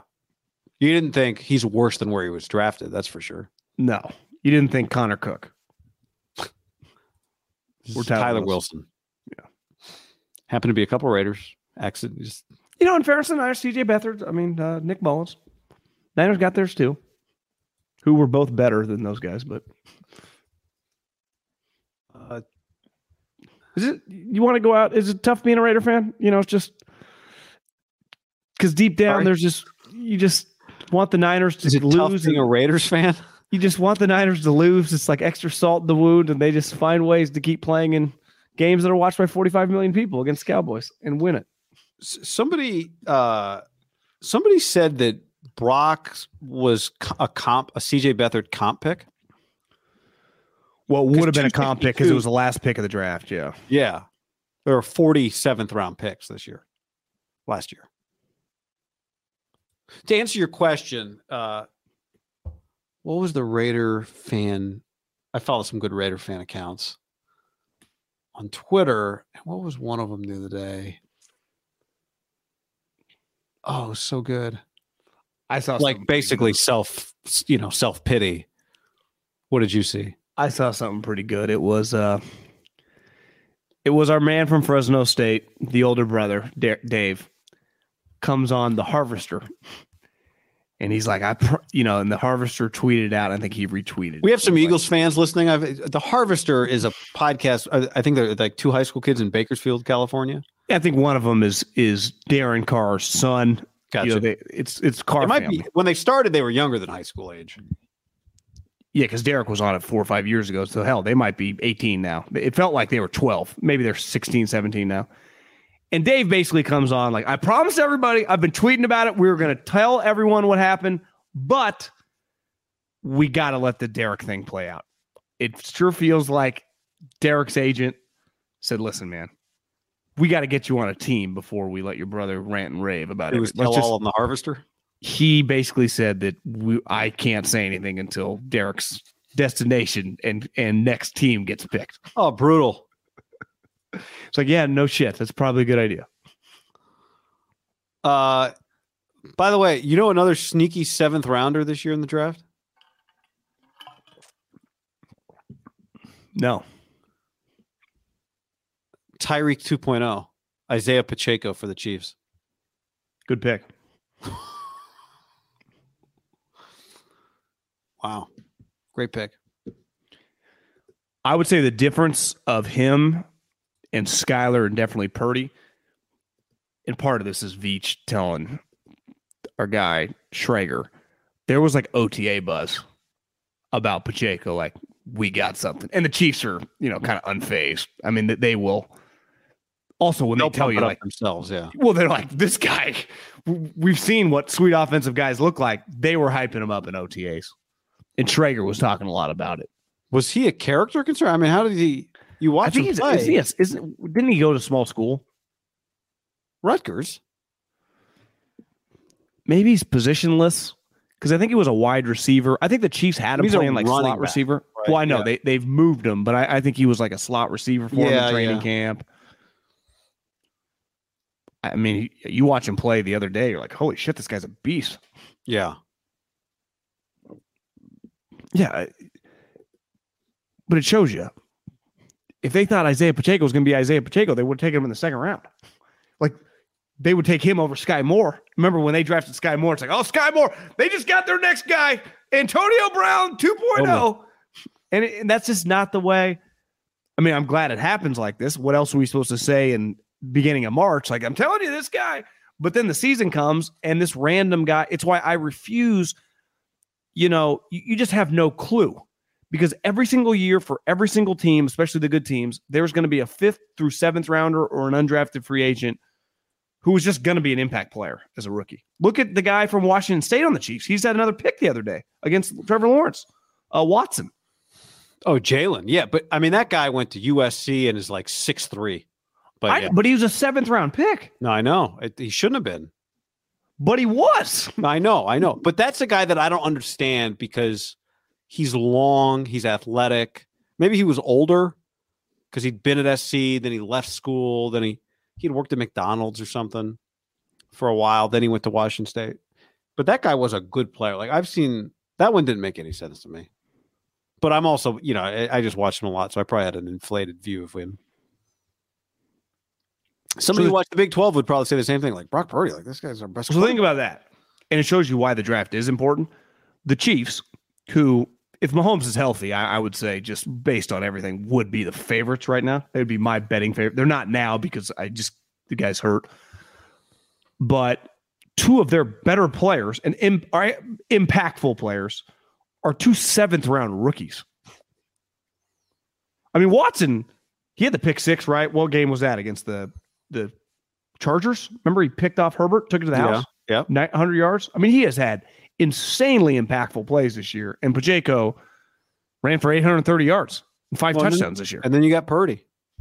Then you got Purdy. Skylar Thompson started. This was a great year for the seventh round. Is this the greatest seventh round ever as rookies? I mean, it, it, truly, two playoff starting quarterbacks and two starters on maybe the A F C champion.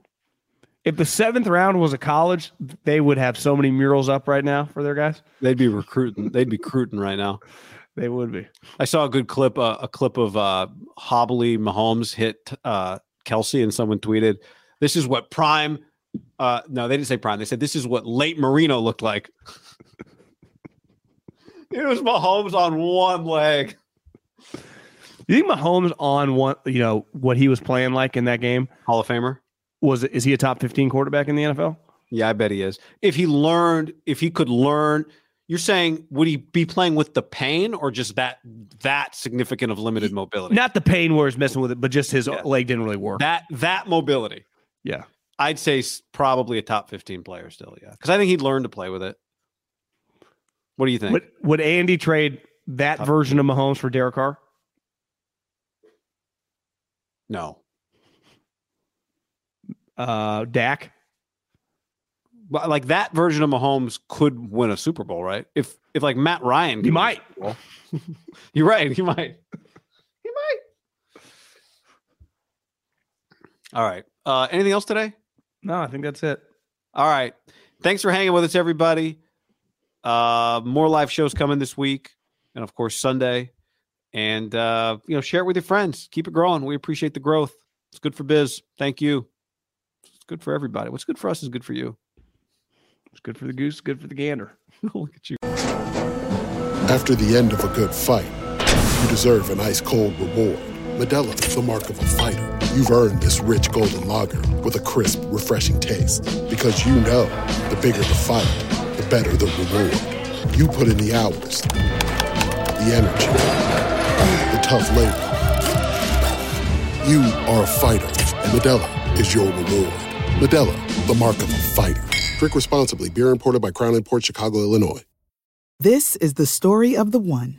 As head of maintenance at a concert hall, he knows the show must always go on. That's why he works behind the scenes, ensuring every light is working, the H V A C is humming, and his facility shines. With Grainger's supplies and solutions for every challenge he faces, plus twenty-four seven customer support, his venue never misses a beat.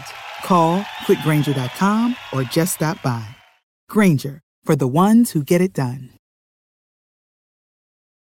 When you need mealtime inspiration, it's worth shopping Kroger, where you'll find over thirty thousand mouthwatering choices that excite your inner foodie. And no matter what tasty choice you make, you'll enjoy our everyday low prices, plus extra ways to save, like digital coupons worth over six hundred dollars each week. You can also save up to one dollar off per gallon at the pump with fuel points. More savings and more inspiring flavors make shopping Kroger worth it every time. Kroger, fresh for everyone. Fuel restrictions apply.